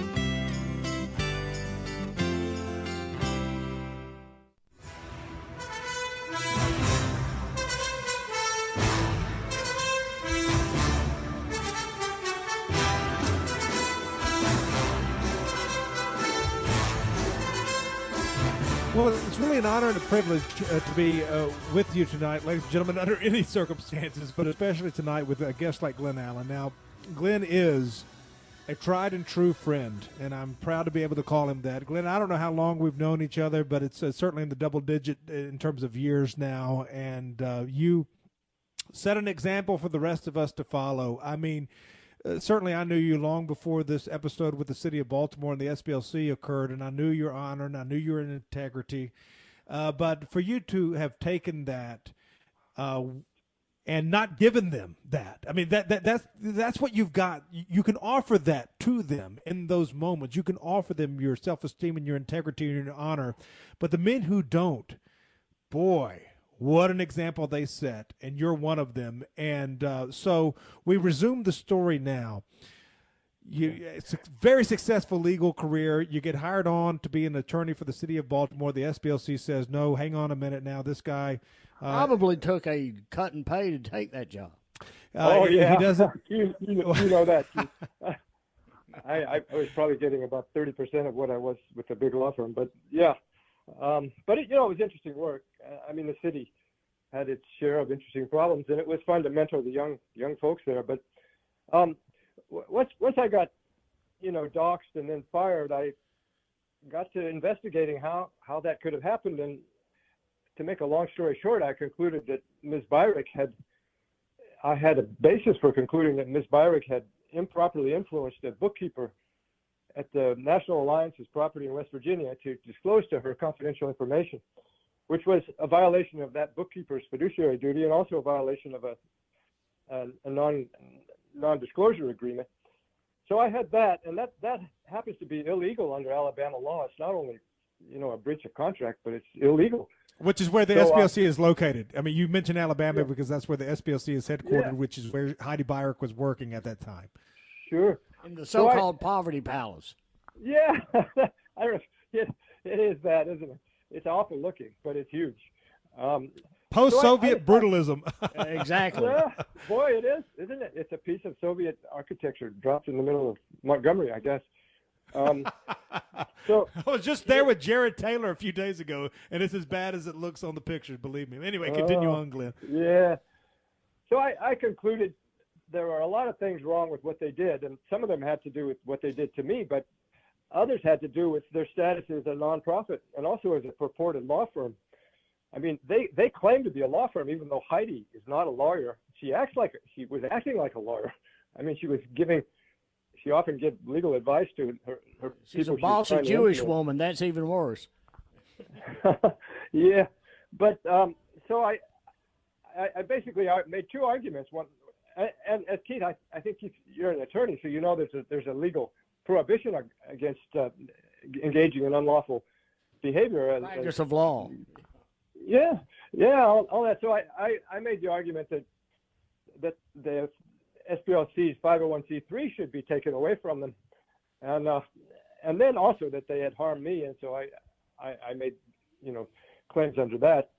But the judge was not interested in either one. She said I, I lack standing um, to challenge the SPLC, which I don't think is quite right, and that my claims that they were engaged in unlawful behavior were so implausible that I, I, I almost have to laugh. Implausible that, that I wouldn't wasn't entitled to take discovery to you know to validate them. Um, that that Well, so begs the question of what standing they had to uh, interfere w- with your affairs in life. You know, they, Yeah, this this I, I I don't mean to get too legally technical, but standing is is kind of vague. I mean, it's sometimes used and it's sometimes not to you know prevent people from challenging certain things. I, I think in some of this Trump litigation, the the you're standing to prevent him from going forward with some of those things. No But- kidding. yeah, I'd say so. I mean, hey, I think Trump has lost at every turn. Has there ever been one? I don't want to sidetrack because I want to stay on the topic. So let's stay on topic. But has there been one brief or filing or any case or any at any level has Trump won? I, I don't think so. I think he's been turned down at every turn. I, I, it's hard for me to to think of one where they succeeded. It's hard for me to think of a January 6th defendant who's had success, Yeah. except for Or Charlottesville you know, defendant. Charlottesville, January 6th, and now Trump's got the, the January 6th hanging judge as his uh, the one to preside over his case in D.C. I mean, it's just a type of person that would never have become a lawyer in a uh, kinder, better America. In any event, I don't. I don't want to chase those rabbits. I mean, people know that. But back to back back to your situation, Glen. I mean, the, the, the, the, w- w- to bring it back into sharp focus. I mean, the SPLC got you fired within a few hours after complaining about you. Uh, but you didn't take it lying down. You you, you took the fight back to them, uh, uh, and of course we know how that played out in court. But uh, the fact is that you stood and you fought. Yeah, you know, I was thinking I could walk away from this, but I'm an attorney, and and I have a lot of people that this happens to often can't find attorneys. It's it's it's it's a mark against our profession, Keith. I have to say, how many attorneys, you know, try to hide under the table when you tell them you want to sue the SPLC. I, Well, particularly ones that work for big firms that are influential. I, I, for example, would love to find an attorney that would take on an affirmative action case for somebody that Hmm. uh, suffered from affirmative action back in the early 70s, for example. Well, speaking of the 70s, Keith and Glen, this is like our mutual friend Sam Dixon. I mean, Sam is still referred to by the SPLC as former Klan lawyer Sam Dixon because at one point in his 50 or 60 year And back legal in the career, 60s. it was in the 70s, yeah, uh, 70s, I believe, uh, that he- you know he had a client that was a member of that organization. I mean, so it's just, I mean, I, yes, I mean, to agree with defining moment of his life. yeah. Well, I mean, you, if you go on the internet, you still find Glen Allen, neo-Nazi lawyer. I have to laugh. Not- I don't see myself as that, but you know, it's it's forever uh, on this dang uh, society, internet society we live in, and all my good deeds. And I mean, I've helped many African American people, and and some of them have been very grateful, but none of that comes up in the internet. Neo-Nazi You're, you're. Der Fuhrer. Yeah, uh, well, I guess so. I'm their fundraiser, you know. well, I mean, look, I know Glen Allen, all right, and I've known him for a long time, and I know his integrity, and I know his honor, and I know if I was a black man, I would want Glen Allen going to, to, to bat for me because he's going to do what's best for what's true For his client. He's and what's his right. It- well, I mean, all of that. What's true, what's just, what's for his client. But in any event, obviously, we know uh, what's going on with the American uh, so-called justice system right now. My case, your case, Glen, uh, it didn't work out in our favor. Uh, but you, but beyond that, even after being fired and then deciding not to just walk away from it, but to take on this behemoth and then to suffer that injustice in that situation, you still came back for a third time and said, you know what, I'm not going to quit here, even though I was fired even though I lost this case against the SPLC, even though it was dismissed, wasn't even heard, uh, I'm going to found the Free Expression Foundation so I can help other people in my situation. Now that, that, my friends, that's a man who is a leader. Well, I appreciate that. Yeah, I, I had, I've had some interesting cases. I, I'm kind of a solo organization. I, I now have a young intern working for me, so I'm growing and I'm getting more interesting cases. But w- one of the first cases I had was for the uh, Rise Above Movement folks. And, uh, you know, they got prosecuted under something called the Anti-Riot Act for actually getting getting in some scuffles at Charlottesville. I mean, nothing more than that. And and and you guys know as well as I, that was a one-way street. They, they didn't prosecute. Yeah, hard hard not to get in a scuffle in Charlottesville when everybody around you, the Antifa, the, the all of those and people, the police department, uh, particularly and the mayor and uh, all the governmental officials, were basically funneling you into a kill box. you'd have to get into Yeah. a scuffle to survive, just to fight your way out of there. But anyway, you, you got involved in what? Well, uh, uh, there was a couple guys who uh, had uh, they they were I was put in touch with a young man named Mike Miselis. I didn't know him at the time, but he talked very well on the phone, and I later got to know him. But he he was arrested. He was a member of something called the Rise Above movement. Um, and as far as I could tell, it was really for young men who like to exercise and go out and shoot guns once in a while and and basically be young men, you know. And uh, and um, they did have a penchant for showing up at some of these rallies, you know, and and if a fight came their way, they didn't back away from it. But I really don't think they went. They were offensive. They just they just didn't back away. But They didn't anyway, start fights, but they'd finish them. yeah. Well, they wouldn't. They wouldn't allow themselves to get beaten down by the by the antifa. You know, all right, I got you. Yeah, I I mean, uh, what what does our system expect? A bunch of spineless young men that, that would back down from Antifa? I, I mean, Of that's course they seems to be do. what- That's what they want. And if you're not that, you're going to jail. You're either going to be dead or you're going to jail. well, that's what happened to Mike. He got prosecuted under something called the Rise Above Movement. I mean, the uh, Anti-Riot Act. And I took a look at that act, and I, I don't know how old you are, Keith. I, I don't think James remembers the Chicago Seven trial in 1968. Oh, I, I remember very well at the uh, 68 Democratic Convention. All right, hold on. Yeah. Uh, hold on right there. We'll go down memory lane, but a lot more with Glen Allen of the Free Expression Foundation, freeexpressionfoundation.org. Stay tuned. Your daily Liberty News Wire. You're listening to Liberty News Radio.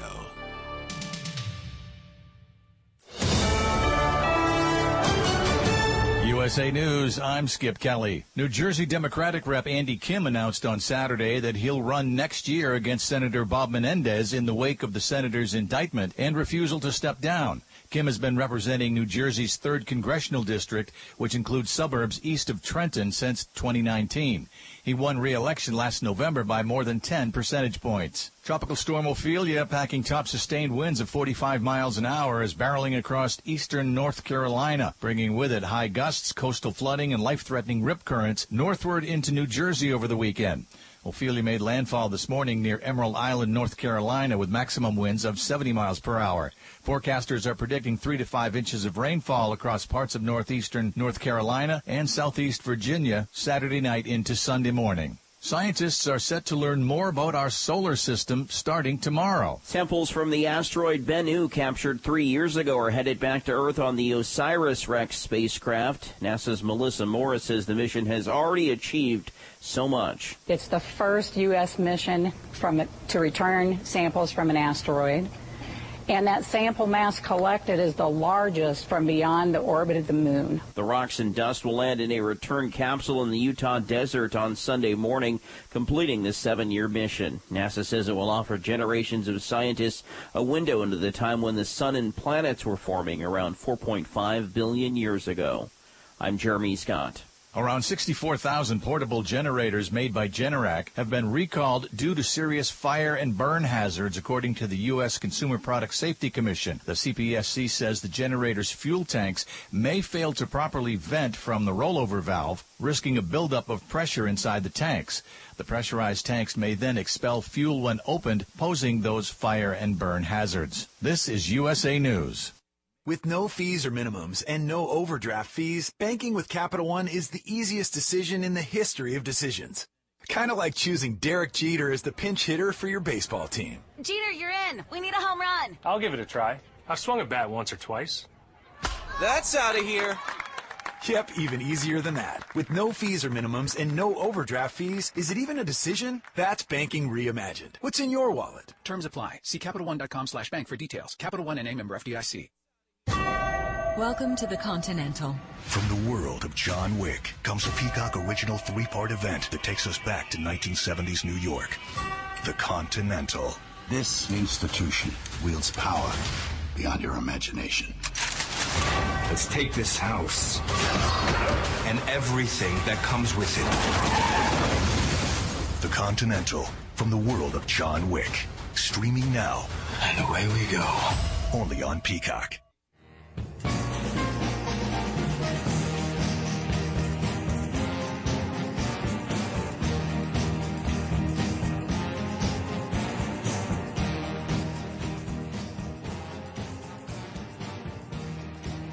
Back with the guy who did something about it, ladies and gentlemen, Glen Allen, uh, my friend and yours. Uh, if you are someone uh, who is an advocate for the truth, uh, lots of people say, friend texting us uh, right now, listening to the show live, lots of people say, hey, I should do something about this or that, but they don't do anything. This is a guy who actually did it. Yeah, that's the guy we're talking to right now. Thank you. For that comment. Uh, this is Glen Allen, uh, freeexpressionfoundation.org. Glen, I mean, we've talked a little bit, as I said, I, I don't want to reiterate it to the point of exhaustion, but uh, exhaustion. But you've had a very successful legal career. Uh, moving forward to a couple of years ago when you got hired on by the city of Baltimore, and then that's where the the story began tonight. Dismissed out of court, you took the fight back to them after having been fired unjustly, I might add. Uh, but you took the fight back to them, dismissed out of court, out of hand. Uh, but then you founded your own foundation, and that is where the story resumes. Free expressionfoundation.org. Your mission, and I'm reading from the mission there at the website right now, to reach out to the victims of the thought police, to listen to them and their stories with care and respect. Do you believe in free expression? If you're a victim of the thought police, please contact us. If you support free expression, and the mission of the Free Expression Foundation, please show your support by making a tax deductible gift. So there you can do all of that at Free Expression Foundation. Uh, dot org. Uh, but Glen, uh, let's talk a little bit more about your work here in the last few months. Some very interesting cases. I don't know which ones you can comment on publicly and which ones you might not want to comment on, uh, but uh, I'll turn that over to you. Yeah. Well, um, I just just to wrap up the uh, Rise Above movement, guys. I, I, I looked at this Anti-Riot Act, which hadn't been used much since the Chicago Seven trials, which is, as Keith may remember, I mean, it was Jerry Rubin, Abbie Hoffman, and a bunch of the really, Chicago uh, Seven. The Chicago Seven, yeah, and they they eventually got acquitted, but um, anyway, they the government dusted this off, and it seemed un, blatantly unconstitutional to me. So I I sort of orchestrated the. I, wasn't the defense counsel, but as an amicus, I, I we created some ideas why this was unconstitutional, and the defense counsel uh, also thought it was unconstitutional, and we challenged. And both in Cal, there were two different prosecutions.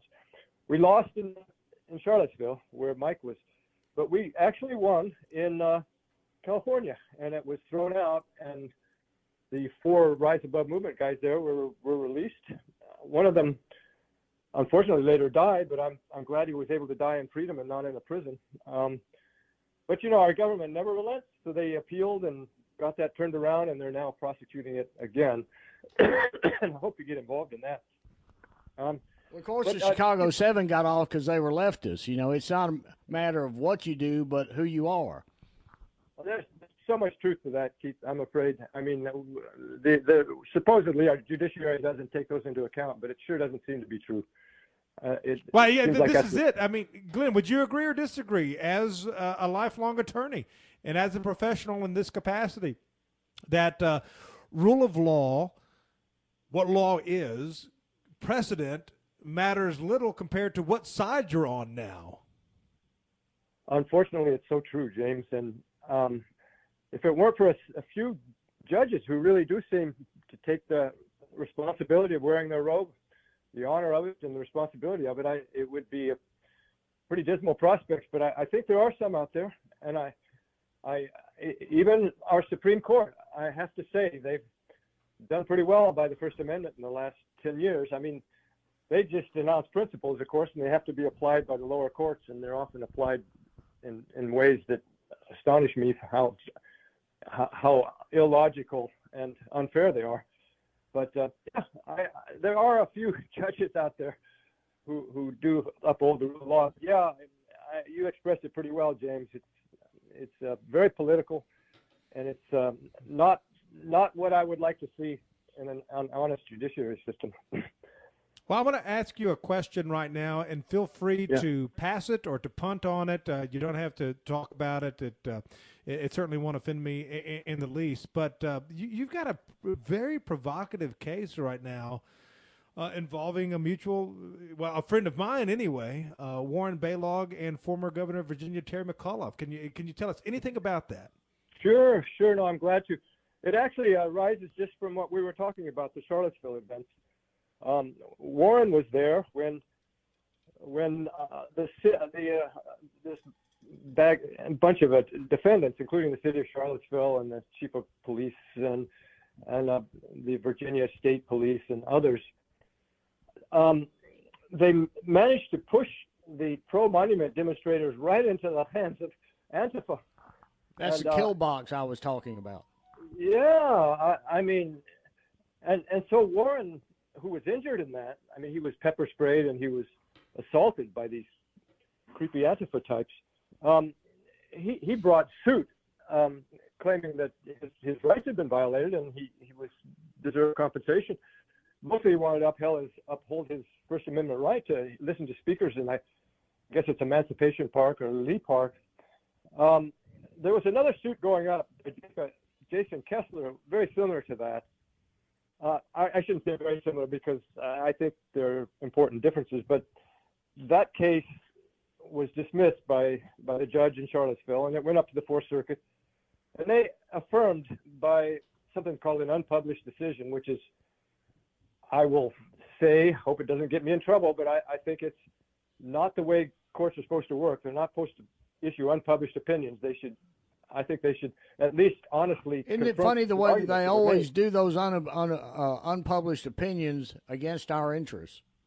Yeah, yeah. I mean, they shut it off so nobody really sees it, and uh, they did that to Jason Kessler. So that that was because it will not bear examination under the light of day. No, no, I, I don't think uh, anyone could justify what was done to Jason, but it, it is a Fourth Circuit precedent. And, and Keith, as you know, we have to deal with precedents. Um, so we, we do have that problem with respect to, to Warren. Well, but, the left doesn't have to deal with precedents. It's like the Brown versus Board of Education decision. You know, basically it was a denial of due process because due process says that you'll decide it according to similar cases in the past, stare decisis, mm-hmm. or statutory construction, or legislative history. They tossed all of that out of the window in the Brown versus Board of Education decision and based it upon some crackpot sociological paper produced by a black sociologist on regarding doll studies. And see, uh, nobody called him out about that. It's, it's amazing to me. Yeah, yeah, it really isn't consistent with the idea that uh, we're entitled to have courts confront our arguments and do it openly and publicly and, and do it according to established principles of deciding uh, appellate cases. Yeah. So anyway, that's Jason's decision was decided a while ago, but Warren's wasn't.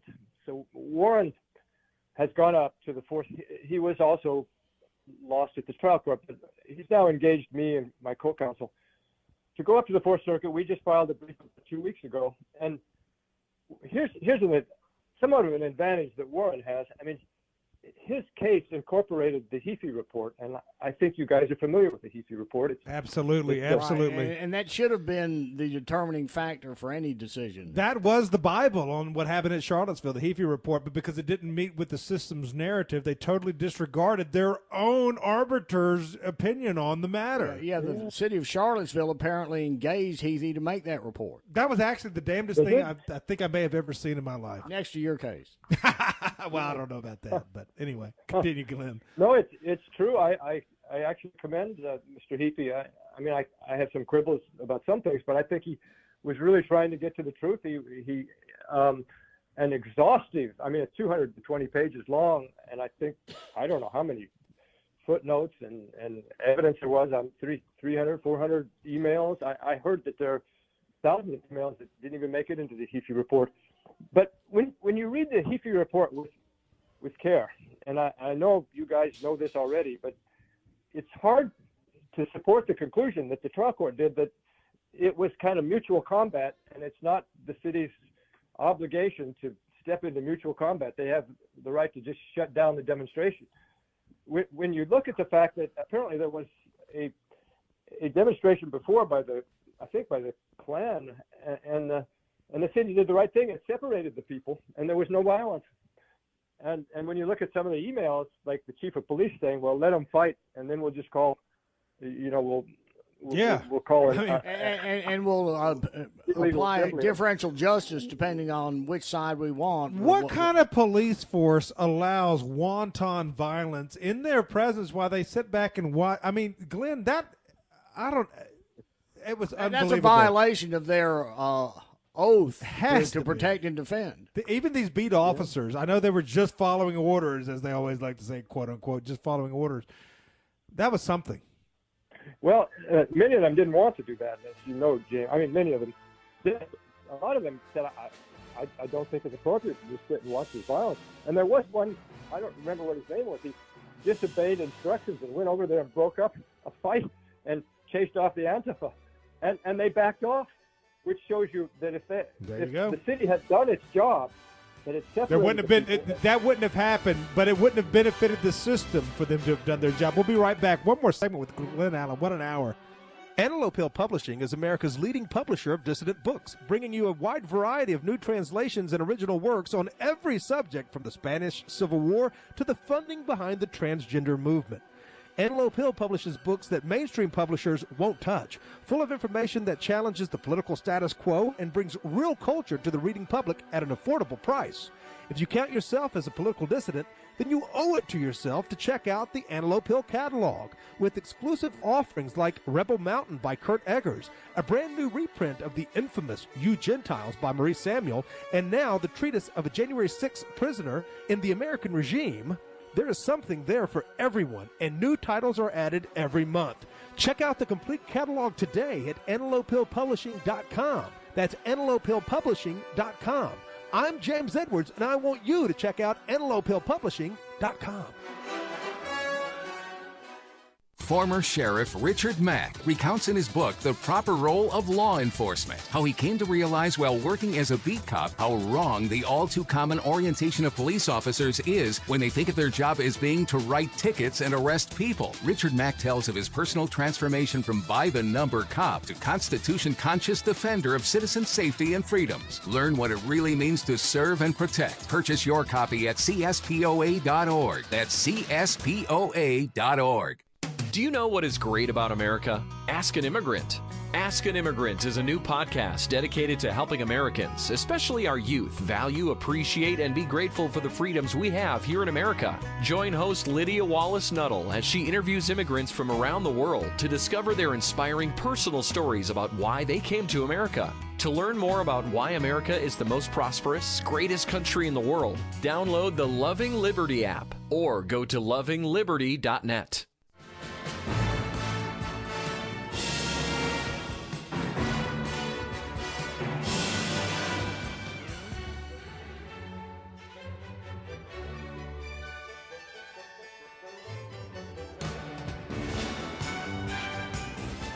Ladies and gentlemen, as you know, and as I like to tell you, believe me, I'm proud of it. I am. I'll admit it. 19 years on the radio. 19 years. And uh, absorbing the slings and arrows of the outrageous left. well, we got another one coming. Uh, it's going to be the 80th time the SPLC has attacked me. Uh, we found Oh, out on God. Wednesday. Yep, it's coming next week, Glen. You'll you'll be sure to see it. Uh, don't miss it, ladies and gentlemen. We don't want you to miss it.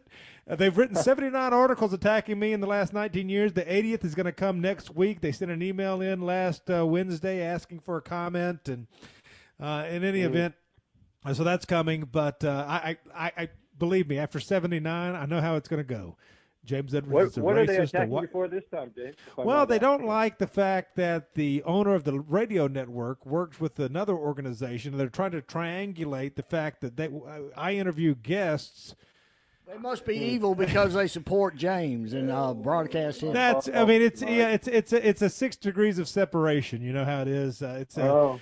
uh, anyway. It's a, it's a whole sordid affair. But they've already written one article about it back in February, and another organization. And all it ever does is basically increase our listenership and our donations. I mean, you know, look, they, anybody that's funded to the tunes of hundreds of millions can still do you some damage, and I don't. I'm not saying that I, you know, want them to do it, but I mean, it is what it is after all these Well, years. you know what they've said now? They say that basically, because of the extreme positions of the left, now calling a person a racist or an anti-Semite increases their status with probably fifty the Trump of the base. population. Well, this was the Homeland Institute, Greg Johnson poll. Anyway, let's not get into the tall. Gra- I mean, there's truth to that. I mean, you know, a lot of it has come back. I mean, we've weathered it for so long. And on the other hand, if they call you woke, that hurts you with that. with the Republican base. That's, that's right. But anyway, that, that we digress. But nevertheless, 80th time they're going to call me racist, uh, white nationalist, anti-Semite. It's coming next week, so just stay tuned. SP, I, want to give the plug. I don't like to normally plug hate sites, but we, we want you to read it. SPL center.org slash blog i think is it i should know it after all these years but anyway glen i'm sure you know it too and we've been talking about Yeah. it i mean this is a Mm. group that's done uh, a lot of damage uh, Yeah. to a lot of good people. Uh, but, you know, again, we see their comeuppance, uh, I think, happening now. I mean, the way the SPLC is perceived now compared to what it was 20 years ago or even 10 years ago, it's really a night and day thing. You got uh, half the, you know, nearly half the state AGs.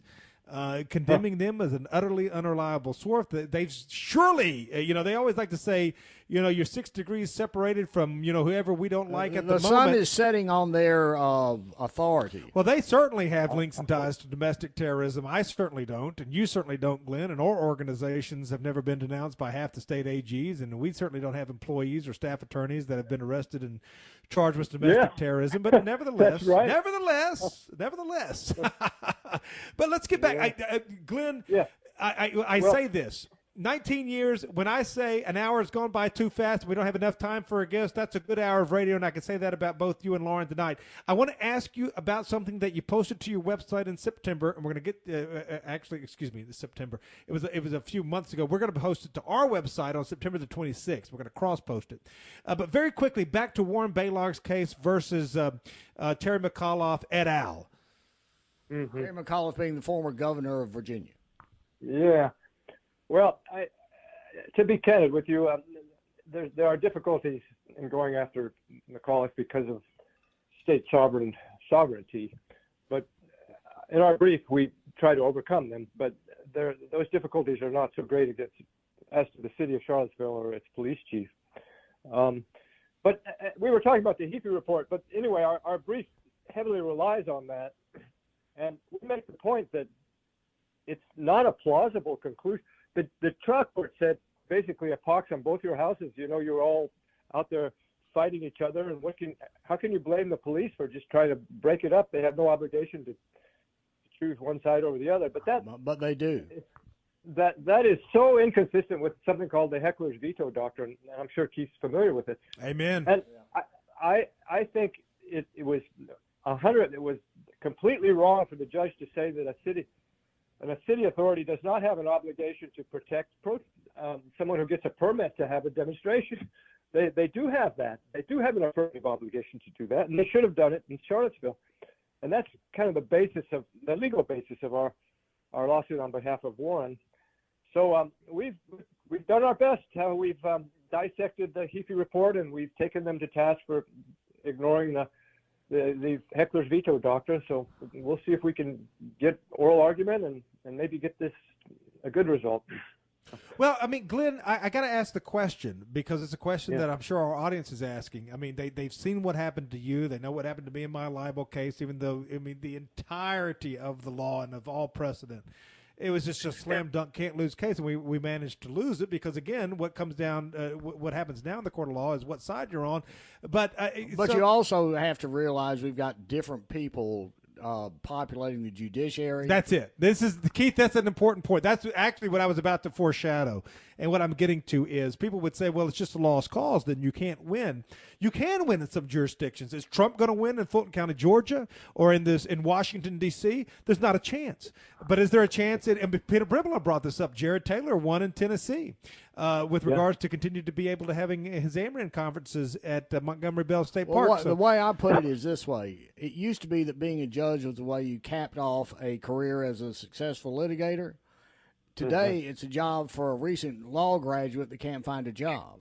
All right, but nevertheless, uh, but but but uh, Glen, I mean, you know, obviously understanding and knowing from your own personal experiences, and and plus that which we've all seen with other dissidents, that it's a tall order in certain jurisdictions. Why found the Free Expression Foundation? Why go to court uh, for these uh, cases that you know are going to be unfavorable in certain jurisdictions, but perhaps not all. Per- Perhaps not all, or maybe you'll get a dissent or something. I, I mean, it's a long haul. You, you've got to persevere.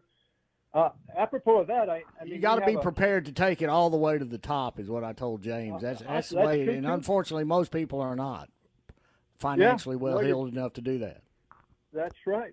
I, I will say also that we, I am involved in another lawsuit out in state of Washington against an Antifa guy, and he infiltrated the Patriot Front organization using a false identity, and then he violated their instructions by sending out confidential information to his his buddies on the outside and doxed dozens of Patriot Front guys, many of whom lost their job. But that's a, a blatant violation of something called the Computer Fraud and Abuse Act and, and also Washington state law. So that's an example, I hope, James, of, of you know being in the right jurisdiction with the right law. I, I hope that that we are successful there. But to, to your point, I mean, we have to be very careful. We have limited resources. Uh, choosing our our fights, you know, I, I, was it Lao Tzu when you're when you're small, you need to choose your fights and get small victories at, at least initially, and that's kind of what we're in right now. Um, See, I was I was a lawyer back, and I've been a lawyer for over forty five years. And when I first started practicing yeah. law, we didn't have these problems, but now you have them in spades. Basically, it's uh, for example, you hear mm-hmm. about these runaway juries in personal injury cases. They're always mm-hmm. majority minority venues where that's a problem. Okay. Well, but the thing is, though, I mean, Glen, you're right. You got to pick and choose your battles. But the fact of the matter is, we have to battle on any front that we can get a venue. I mean, and, and so that's why I, I, I absolutely support even having my own misgivings with the judicial system. It is not a universal thing. You can win in mm-hmm. certain jurisdictions. They're not bringing the Trump case in in rural majority white southern districts. Uh, they're, they're bringing in the case in, in the well, jurisdiction. Look at the difference between Shelbyville demonstration in Charlottesville. See uh, the difference mm. of night and day. Well, that's right. So, in mm. any event, uh, freeexpressionfoundation.org. The uh, Glen Allen needs your help, uh, ladies and gentlemen and uh, he is fighting on behalf of uh, people like Warren Balogh, and he is fighting in, in courts, and these are very important battles. And even though, uh, again, I, I, I can tell you, I, I, I, could say, I could be so jaded as to say nobody has a chance. Uh, in the courts because of what happened to me, but that's I don't believe that. I do believe. Well, that, what that, it that, is really, James, is this: you can't bring, uh, you can't have a process, a protest, a peaceful protest in a place like Charlottesville, which is basically a little ivy covered North Korea. You've got to have it in a in, in a uh, a place. Corinth, Mississippi. Yeah, I got you. I know. Yeah. I, I, understand. Or Shelbyville, Tennessee. FreeExpressionFoundation.org. Glen, one last thing, and this actually made some national yeah. news uh, a few weeks ago. Litigation commenced against radical Antifa doxer. Uh, this is a headline yeah. on your website, FreeExpressionFoundation.org. Mm-hmm. Litigation commenced against a radical Antifa doxer. We got two minutes remaining. It's all yours. Well, yeah, that's what I mentioned. I we're, we're taking the offensive against this guy and, and his his buddies, um, and we're we're gonna.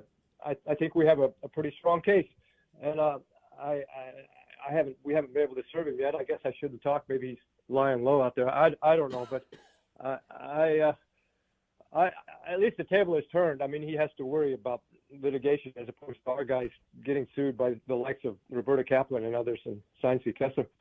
Uh, since I just have a minute left, I, I, would like to say about my Free Expression Foundation that we're, I think we're moving in the right direction. Maybe not as fast as one would would wish, uh, but I, I, I do think we are. We're accumulating a, a, network of attorneys who could act as local counsel and help us, and and and some financial wherewithal. But I think above all, we're we're becoming an incubator for young attorneys.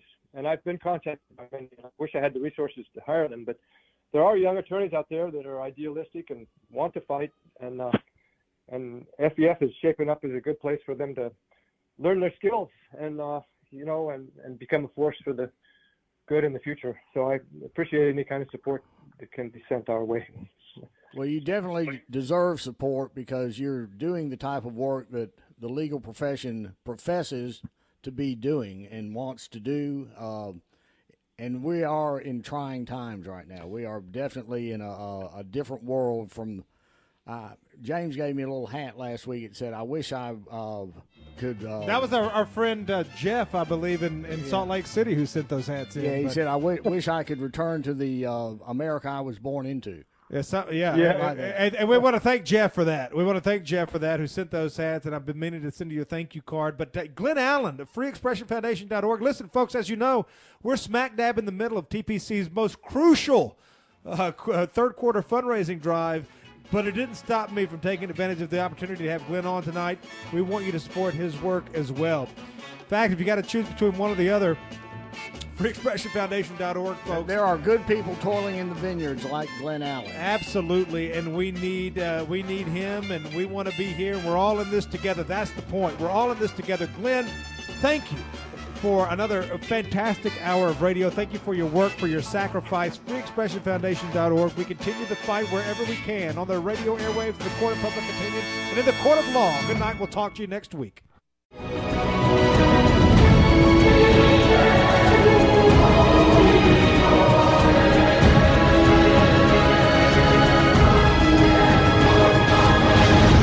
You're listening to Resolution Radio, Radio. ResolutionRDO.com.